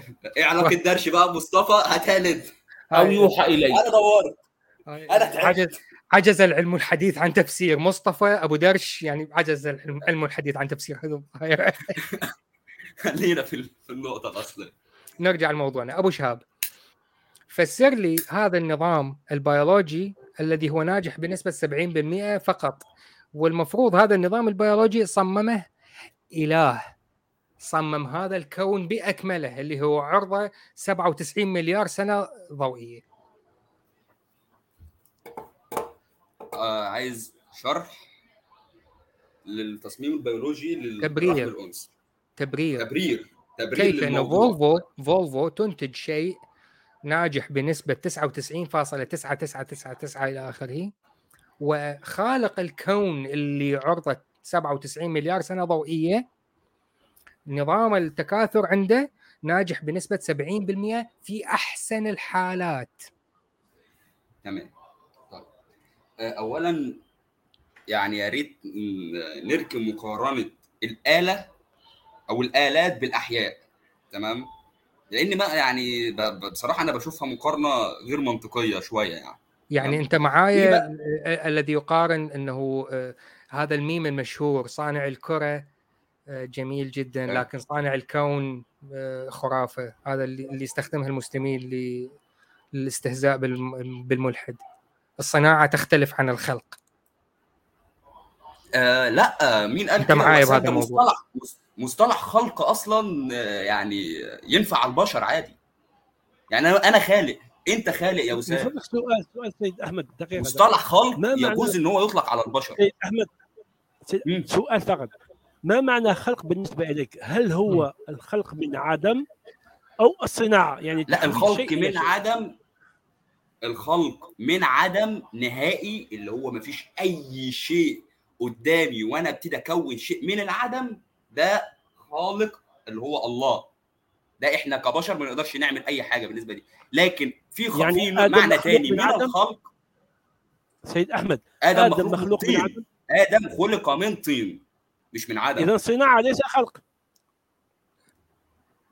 مين قال صناعة؟ آدم صناعة ليس أنا خلق. قلت كلمة خلق كلمة خلق ليها مع كذا معنى تمام؟ ده في العربي. ده إحنا لو فتحنا لسان العرب هنلاقي كلمة خلق إنشاء من العدم أو تصوير شيء بغير صورته أو آه في معنى ثالث بصراحة مش فاكره قوي تمام؟ لكن لو فتحنا لسان العرب هنلاقي الكلام ده كله موجود من سنين كتير قوي قوي قوي قوي فاتت تمام؟ الكلام ده مش أحمد اللي بيخترعه برضه. بالنسبة لتبرير بقى موضوع آه، 70% ناجح و30% فاشل. نرجع تاني لنقطة الأصل بناء على إيه؟ أنت حددت إن هو نجح في هدفه. يا باشا أنا ما نزلتش المنتج لسه. يعني أنا دلوقتي أه بسم الله ما شاء الله تم التخصيب والبويضة اتكونت والدنيا تمام 100 فل و10 تمام. وكمان الجنين فضل شغال لحد هقول لك الشهر الثامن. مش مش. الثامن. تمام؟ وسقطت. تمام. أو اجهضت الست اجهضت تمام؟ لا الإجهاض موضوع موضوع بأي موضوع آخر موضوع لا آخر. افهمني مش مش هي اجهضت يعني. بإرادتها. لا هي حصل أي شيء آه، ليها عفواً، عفواً. وتم الإجهاض. الجنين ما. نفعش أو نعم. أنت فاهم؟ أو. أوقات كتير نسمع إن الجنين ممكن يموت في بطن الأم عادي. تمام؟ فعلا. صح. فأنا كده برضو أنا كده ما زلت فاشل. لو بكلامك لو بمنطقك أنت إن 70% عشان آه، أثبت إن أو أوصل نسبة نجاح إن 70% إن البويضة تتخصب والدنيا تمشي تمام لا ده أنا كده فشلت وفشل أوسخ من الأول كمان. إن. أنا سبته يتكون لحد الشهر الثامن وبعد كده مات. حلو. تمام؟ فالحكمة مش إن هو يتكون وخلاص لا. يعني ده حتى لو زي لو جبناها إن مليون في المية أنا دلوقتي عملت علاقة وعلاقة كاملة والمفروض إن النسبة زي ما أنتوا عايزين إن هي تبقى 100% خصوبة 100% هيحصل إنجاب. كان الكوكب بتاعنا ده رهان كانت ملا بشر واتملى حيوانات تمام؟ من يعني أقول لك إيه في أول مليون سنة بس من. عمر الكوكب. يعني دي من من حكم الله أصلا إن إن الاخصاب ما يبقاش على طول دايركت آه، ناجح. ده حتى إحنا كبشر إحنا لو الاخصاب عندنا ناجح بشكل سليم دايما الحضارات القديمة اللي ما كانش عندها موانع الحمل والكلام ده كانت هتتعب قوي في تربية عيال تخيل واحد كل ما يخش ينام مع مراته تحمل. يا نهار اسوح ده لازم ده على كده ده لازم أربطه بقى عشان ما اعملش حاجة. غلط كده. فلا الموضوع ما ينفعش خالص إنه يكون 100% أصلا. يعني لو جبناها علميا ما ينفعش تبقى 100% آه، تعقيب بسيط. عملية الإخصاب عند الحيوانات ناجحة بنسبة 95% أوكي ما, ما عنديش مشاكل مع الفكرة دي. أنا بتكلم عن نسبة ال- ال- الخصوبة إن هي تبقى 100% دي أساسا نسبة مضرة للصحة مش حلوة خالص. يعني أنا ما أعتقدش إن دي حاجة حلوة إن إحنا نبقى عندنا خصوبة عالية بنسبة 100% إن أنا كل ما أعمل علاقة آه، يبقى عندي عيل. ده دي أنا مش شايفها حاجة حلوة أصلا. لا أنا شايف إن من لطف ربنا بينا إنه بالفعل في صوائب بتحصل. إن في ما بيحصلش اخصاب كامل. ده ده من لطف الله بينا إحنا. ان إحنا مش كل ما نخش نطلع بعيال نهار اسود إحنا هنلحق على مين ولا مين كده؟ مش هنعرف نوفي أي حد. أبو شهاب. منطقا مظبوط. خليني خليني يعني أنت اكلمك شايف باللهجة كلامي ظروفه فل فل خليني ألقبك كما يعني أكلم العراقي أبو شهاب. على افتراض إنه حضرتك لم تتزوج لحد الآن وإن تزوجت لم لم تخلف. لا أعلم لماذا. في الثقافة العراقية يجب أن يخاطب الرجل باسم ابنه. لا أعلم لماذا فبقت موجودة. أبو شهاب.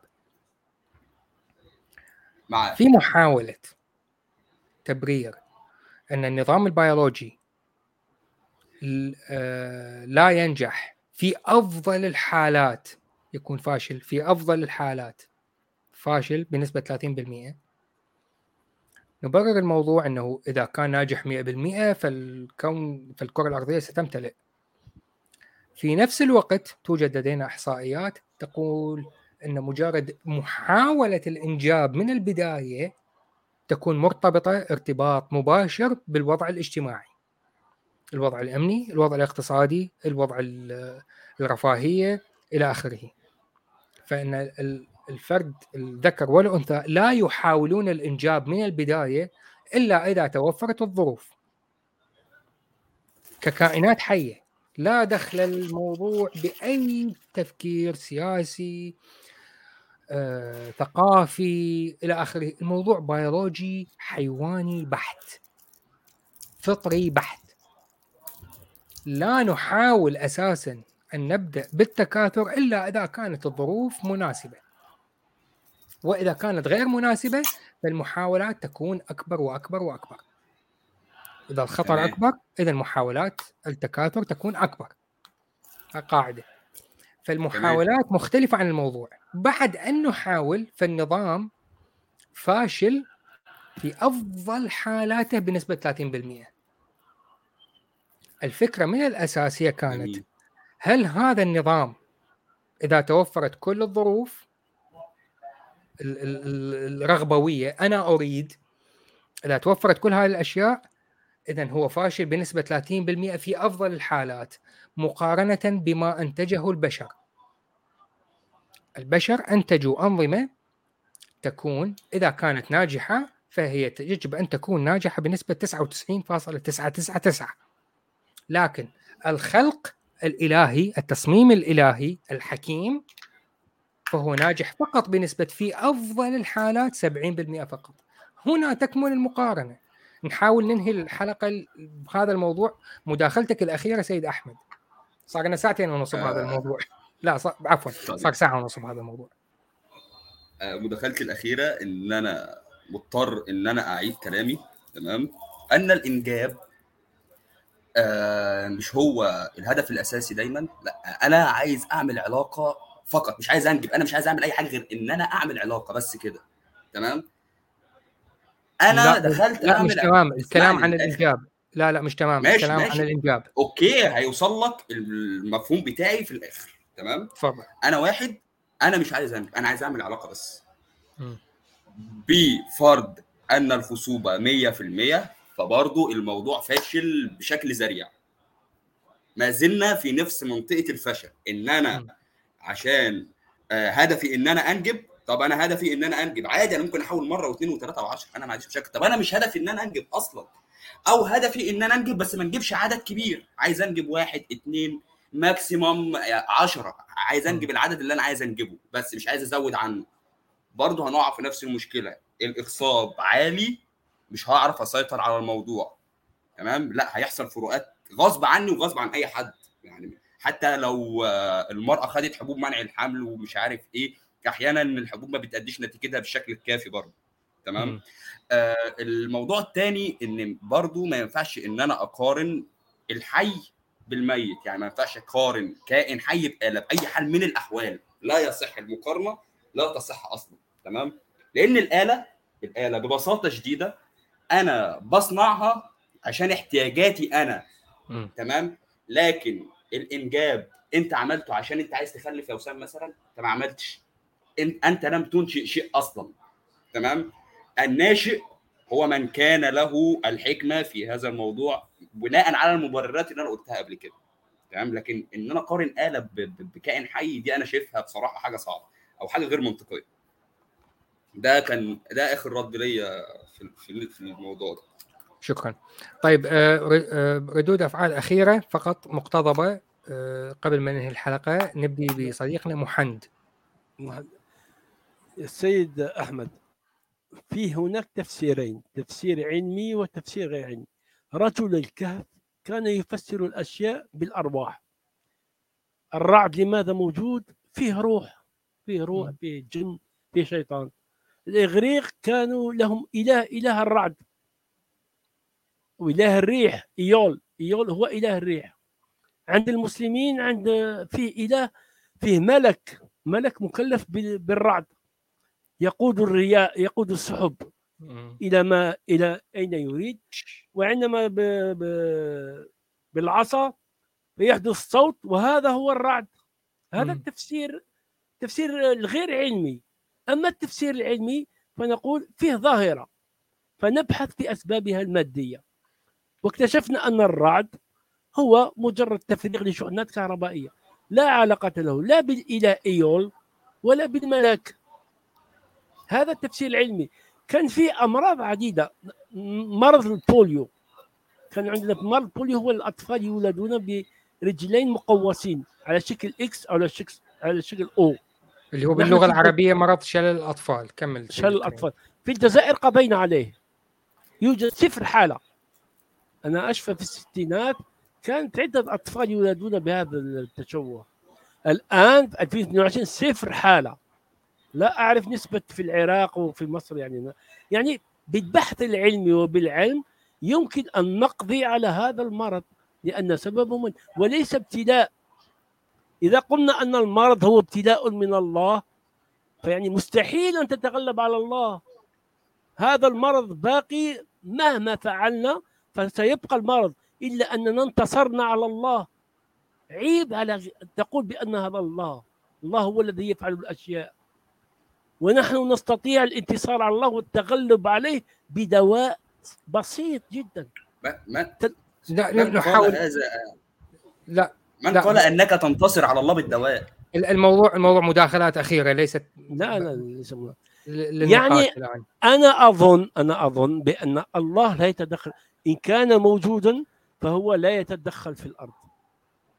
ربما وضع القوانين الأولى ولكنه لا يتدخل. إذا قلنا بأنه هو الذي كل شيء يحدث بأمر الله فنحن انتصرنا على الله. البوليو لا يستطيع الله أن يبتلي أي جزائري بالبوليو. بهذا المرض تحديدا وبعدة أمراض أخرى. وفي أوروبا كذلك. لا يقدر الله أن يبتلي الأوروبي بمرض البوليو. يستحيل. يمكن أن يبتليه في نيجيريا وفي أي بلد فقير آخر. لكن في الجزائر مم- ممنوع. الله مستحيل أن يبتليني بمرض البوليو لماذا؟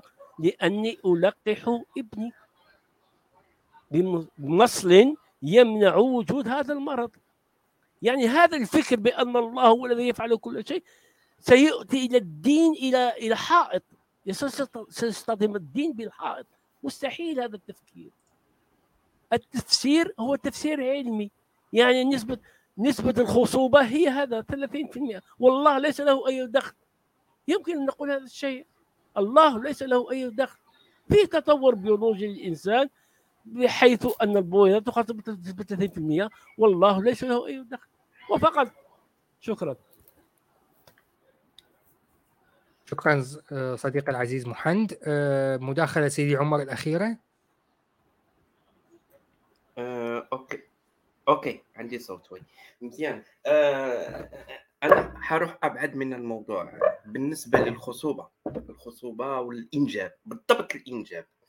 الإنجاب يجب على الأمم المتحدة أن تفرض على المسلمين أن لا يلدون أكثر من واحد.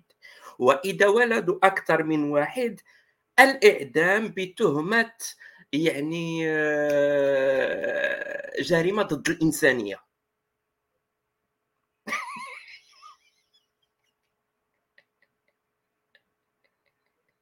لا لا مداخله مزعلينك قوي مداخلة. مزعلينك مزعلينك يعني.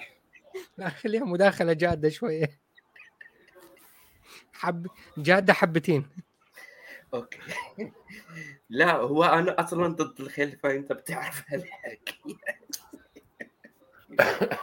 لا المهم لا يعني صراحة صراحة بالنسبة لإخواننا المسلمين في العالم بأسره يعني الفقر المدقع وأولاد خلفة خلفة خلفة يعني هذا جنون. الواحد لازم يشوف الأمور بطريقة جدية. ما عندكش الوسائل آه، ليس لديك الوسائل بأن يعني تعتني بالطفل لا يجب إنجابه. هذه مسألة منطقية ما فيها لا الله ولا الرسول ولا أي. هذه مسألة منطقية. وخلاص. بالحق أنا لو كنت في السلطة حسوي على الحكي. مم. لا أنا معاك سيدي سيدي عمر. أنا في نقاش مع سيدة الوالدة قبل عدة سنوات حول هذه المواضيع وكنت من المعترضين وفي نفس الجملة من المعترضين واستدركت وتراجعت وقلت لكن الغريزة الحيوانية الموجودة داخلنا تحتم إن في حالات الخطر حالات الولادة تزيد. صحيح. فيعني مسألة العقل مقابل البيولوجيا فالموضوع معقد جدا شكرا نعم. سيدي عمر شكراً. أبو جهل مداخلتك الأخيرة صديقي راح طول عليكم ساعة و25 مداخلتي طويلة جدا. أول شيء مش على كيفك يا سيدي عمر إنه المسلمين ما يخلفوا، لأنك أنت عم تلغي تكاثروا فإني مباهم بكم الأمم. نعم تمام عم تشطب القرآن وأحاديث الرسول يا رجل مش على كيفك. آه بعدين بنقطة حكى أحمد أنه آدم خلق خلق بس الله عظيم القدرة الكامل المتكامل محتاج مواد أولية وهو يحتاج تراب ليقدر يخلق آدم. لو ما في تراب ما قدر يخلق آدم.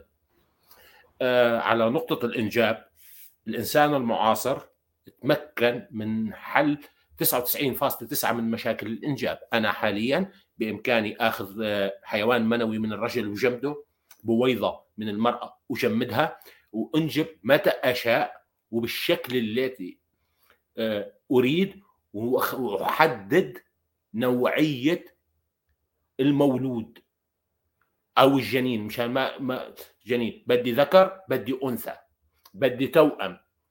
هذا كله تمكنت. فأنا أصلحت أص- كإنسان معاصر بفضل العلم أصلحت عيوب الخالق. اللي الخالق عملها وما قدر يعدلها سواء الأطفال المشوهين صرت أعرف الجنين إذا بده يخلق مشوه وشكله ضرر اقضي عليه. إذا الجنين بده يجي شلل أطفال بعطيه لقاح هو في بطن أمه بقضي على شلل الأطفال. إذا في جنين وفي عمليات صارت وفيكم تتأكدوا منها إصلاح ثقب في القلب لجنين وهو في بطن أمه. هذه كلها عيوب مصنع. هذه كلها عيوب من الصانع من الخالق. فأنا مثل ما حكى شوي انت- انتصرت على الخالق أو على الإله وأصلحت العيوب اللي هو عملها آه، وبالنسبة لحبيبي آه، سيدي عمر حبيبي ما في داعي تتعدى على مصلحتي وعلى اختصاصي. أنا الوحيد في العالم اللي بحق له يقضي على البشرية. وشكرا لكم تحياتي للجميع. شكرا أبو جهل.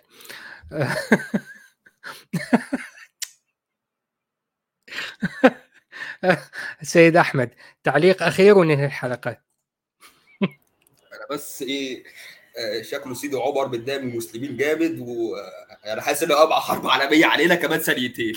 أنا ابتديت أخاف وأنا قاعد في الأوضة بتاعتي.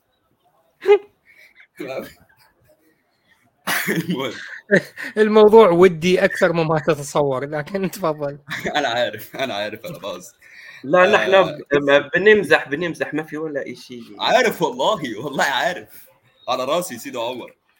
آه بالنسبة بس لقصة آه إن إحنا تغلبنا على الإله تمام؟ الكيس إن أنا عندي جنين مشوه أو ابتلاء أو ايا يكن إحنا أنا ذكرت في البداية أن الله وضع نواميس لهذا الكون من الذرة للمجرة تمام؟ طيب بناء على إيه أنت عايزه يخ... يخرج هذه النواميس؟ يعني أنا دلوقتي أنا لقحت واحد بلقاح ما. ما هو ده ناموس من نواميس ربنا على فكرة إن هو حط لنا العلم ده العلم مخلوق من مخلوقاته اللي حطها لنا عشان إحنا نستخدمها. تمام؟ هو لا يخرج نواميسه إلا كمعجزة فقط وزمن المعجزات خلاص راح من زمان. تمام؟ فالنواميس المحطوطة هي هي اللي أنت ماشي عليها ابتليت وتم شفائك فده برضو بناموس من نواميس الله أنت لم تتغلب على شيء تمام؟ فما تقوليش أن الله لا يقدر لا الله يقدر ولكنه وضع قانون للكوكب أو للعالم. بس كده. طيب شكرا صديقي أحمد. أه نتمنى أن تكون آه، سيد أحمد استمتعت بالحلقة واستفدت. آه، نتمنى المتابعين استفادوا. لكن رسالة أخيرة ل آه، في بداية البث كان هناك الشيخ رحيم الطائي آه، كان هناك آه، شخص آخر اسمه مجتبي الكربلائي. قدموا اتهامات واسعة عريضة. معانا السيد أحمد صار له ساعة ونص. سيد أحمد سؤال بسيط جدا. هل حسيت إنه المتابعين المعلقين الموجودين أو أنا شخصيا وجهنا لك إهانة بشكل مباشر أو غير مباشر؟ هل اهنا مقدساتك؟ هل اهناك شخصيا؟ هنا لا. على نعم. ال group اديها. على ال group اديها انات لا لا. الآن في هذا البث لا بص هو عموما أنا شخصيا أنا أحترم جدا اللي يحترمني تمام؟ وطول ما أنت محترمني وأنا محترمك مع اختلاف الاعتقاد ده بالنسبة لي شيء 100 فل. تمام؟ أنت ملحد أنا مسلم إحنا الاثنين أصحاب باختلاف المعتقد. أنا ما عنديش أي مشاكل. تمام؟ لكن ما نوصلش لمرحلة إن إحنا نعض في بعض أو إن إحنا نقل من بعض تمام؟ أو إن إحنا نبوظ الدنيا على بعض. مش مطلوب. يعني ما اجيش على واحد مسلم أقول له ده انت نكاح ده انت مش عارف إيه. طب اقرأ يا نجم الأول الإسلام ده بيقول إيه؟ واقم على المسلم ده الحجه تمام؟ لا و... و... لا، الفكرة. ليست ليست كذلك ليست بالقراءة صديقي أحمد. الفكرة إنه مجرد أن أواجهك وجها لوجه أو في هذه الحالة صوتا لصوت مباشرة لغة الحوار تصبح أكثر مؤدبة. تمام. لكن من ورا الشاشة الموضوع بيبقى رخم قوي بصراحة. أنت فاهمني؟ بالكتابة أو على ال keyboard مزعج. قصدي. إيه، إيه. على ال keyboard الموضوع بيبقى رخم قوي ومغالطات وأحيانا يعني أنا النهارده في post أنا منزله واحد كتب comment بسم الله ما شاء أغبى ال comment بال- بالنص كده أغبى كلام قريته في حياتي.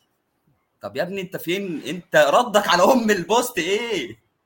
مش لاقي له رد خالص. لا استنى استنى في يعني أنت نشرت منشور وإجا واحد قال لك أغبى كلام آه آه. الم... ال comment لسه موجود زي ما هو على فكرة بس أنا ما بحبش عمل- أعمل آه report والكلام ده يعني بالآخر بنفض له بعتبره مش موجود أصلا. ما تعمل لي report يعني ما أعمل لك يا باشا report أنت هتلاقي ريبورتات جاية لي منك بالعبيط بعد كده. استقبل استقبل مني وعد. لا أنا ما أقبل. أنا ما أقبل أحد يشتم احد ما ما المشكلة إنه ما حد يعمل report أنا أنا بقول لك أنا بطنشه من الآخر يعني أنا بعتبره مع الآخر آه بس هو حرام اللي أنا هقوله ده لكن كلب بيهوهو. أنا مش فاهمه أصلا. حرفيا أنا مش فاهمه. أنا ما بفهمش لغة قلة الأدب. تمام؟ هناك أو أنا آه أنا عواطف. أنا بفهم لغة قلة الأدب عشان- كويس. بفهم لغة قلة الأدب كويس. تمام؟ لكن أنا كراجل أحب لما أقل أدبي على اللي قدامي يبقى face to face جسم قصاد جسم. من الآخر بقى. كراجل. مش هقول لك بعيد عن الدين وبعيد عن أي حاجة. تانية. موضوع. ال- أسس رجوله يا أحمد face to face معلش تعقيب سريع على جسم وسام أبو جهل. آه، بس سؤال. أحمد حبيبي إمتى آه، آخر مرة قريت منشور آه، أيها الملحد لماذا لا تنكح؟ كذا كذا كذا. آه بقراه كتير بصراحة وبضحك عليه. سؤال تافه سؤال تافه جدا من المسلمين بصراحة. والله مش شايفه له اي منطق. تمام؟ ش- شوف إحنا احمد إحنا كمسلمين موضوع ال face to face وجسم أمام جسم أنا مريت بموقف جميل جدا في زيارة سياحية لسجن. عندنا سجن في بريطانيا عندنا سجون في بريطانيا تحولت إلى متاحف ومزار سياحي. الناس يدخلوها السواح لكن دخلت المكان لكن ال- الفكرة كانت إنه لما تدخل للمتحف اللي هو سجن سابق لا لا لا تلبس الملابس وكأنك مسجون. يا عم ده؟ ودخلوك الموضوع والبس الدور والعب الدور. ف face to face شخص لشخص شخصيتي تغيرت. وهذا موضوع لموضوع ل- ل- لحلقة أخرى نتطرق لها كيف شخصية الإنسان تتغير عندما يتغير الموقف. آه ده عملوا دراسة على الموضوع ده. وسام وسام وسام لحظة لحظة لحظة. رجاء إنت هيك عم بتبرر القضية اللي سجنت فيها آه، وعم تبعد عن نفسك الشبهات لأنه إنت آه،. تم إدانتك بالتعامل مع الماسونية العالمية والعداء للإسلام. مشان هيك تم وانتشرت الصور وإذا عم بتبرر موقفك. سيحوا لك لايف استخبى وسبى. أنا أنا نصيحتي ليك استخبى. هذا المقطع حياخذوه وينشروه بالمجموعات على الصفحات. الفضيحة. فضيحة وسام. لا أنا بصراحة بستغرب اللي بيشتم من ورا الشاشة ده بستغربه جدا. تمام عندك الحجة عندك المنطق على الناقد. اتفضل أنا ما عنديش أي مشاكل. أنا بحترم جدا اللي يك- يكتب لي comment على ال post بتاعي و comment يكون فعلا فيه فعلا نقد حقيقي. أنت فاهم؟ يعني أنت لما تنقد فعلا ديني نقد حقيقي أنا بتبسط بفرح لأن بلاقي فيه على الأقل محتوى أنا هقدر أرد عليه. لكن الشتيمة أو قلة الأدب أو التفاهة أرد عليها بإيه؟ تفاهة زيها. أنا مش تافه إيه. تمام؟ مم. لا الموضوع بيبقى رخم بصراحة لما حد بيعمل كومنتات رخمة من دي. لكن معاكم أنتوا بسم الدنيا جميلة الحمد لله يعني.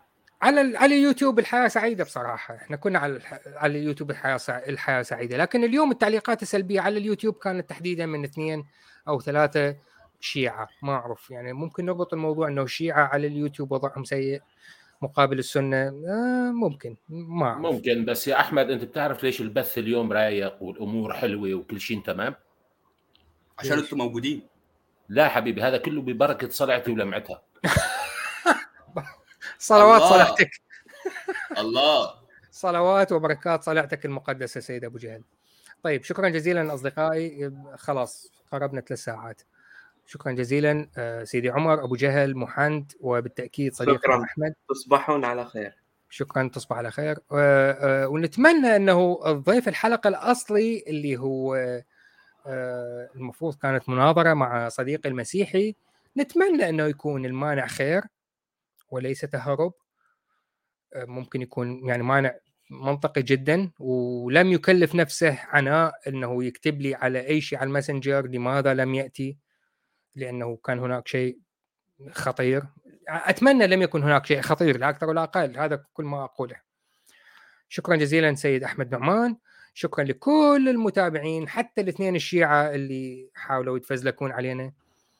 ونتمنى للكل سهرة سعيدة يوم سعيد آه، أسبوع سعيد وحياة سعيدة وتصبحون على ألف خير. مع السلامة.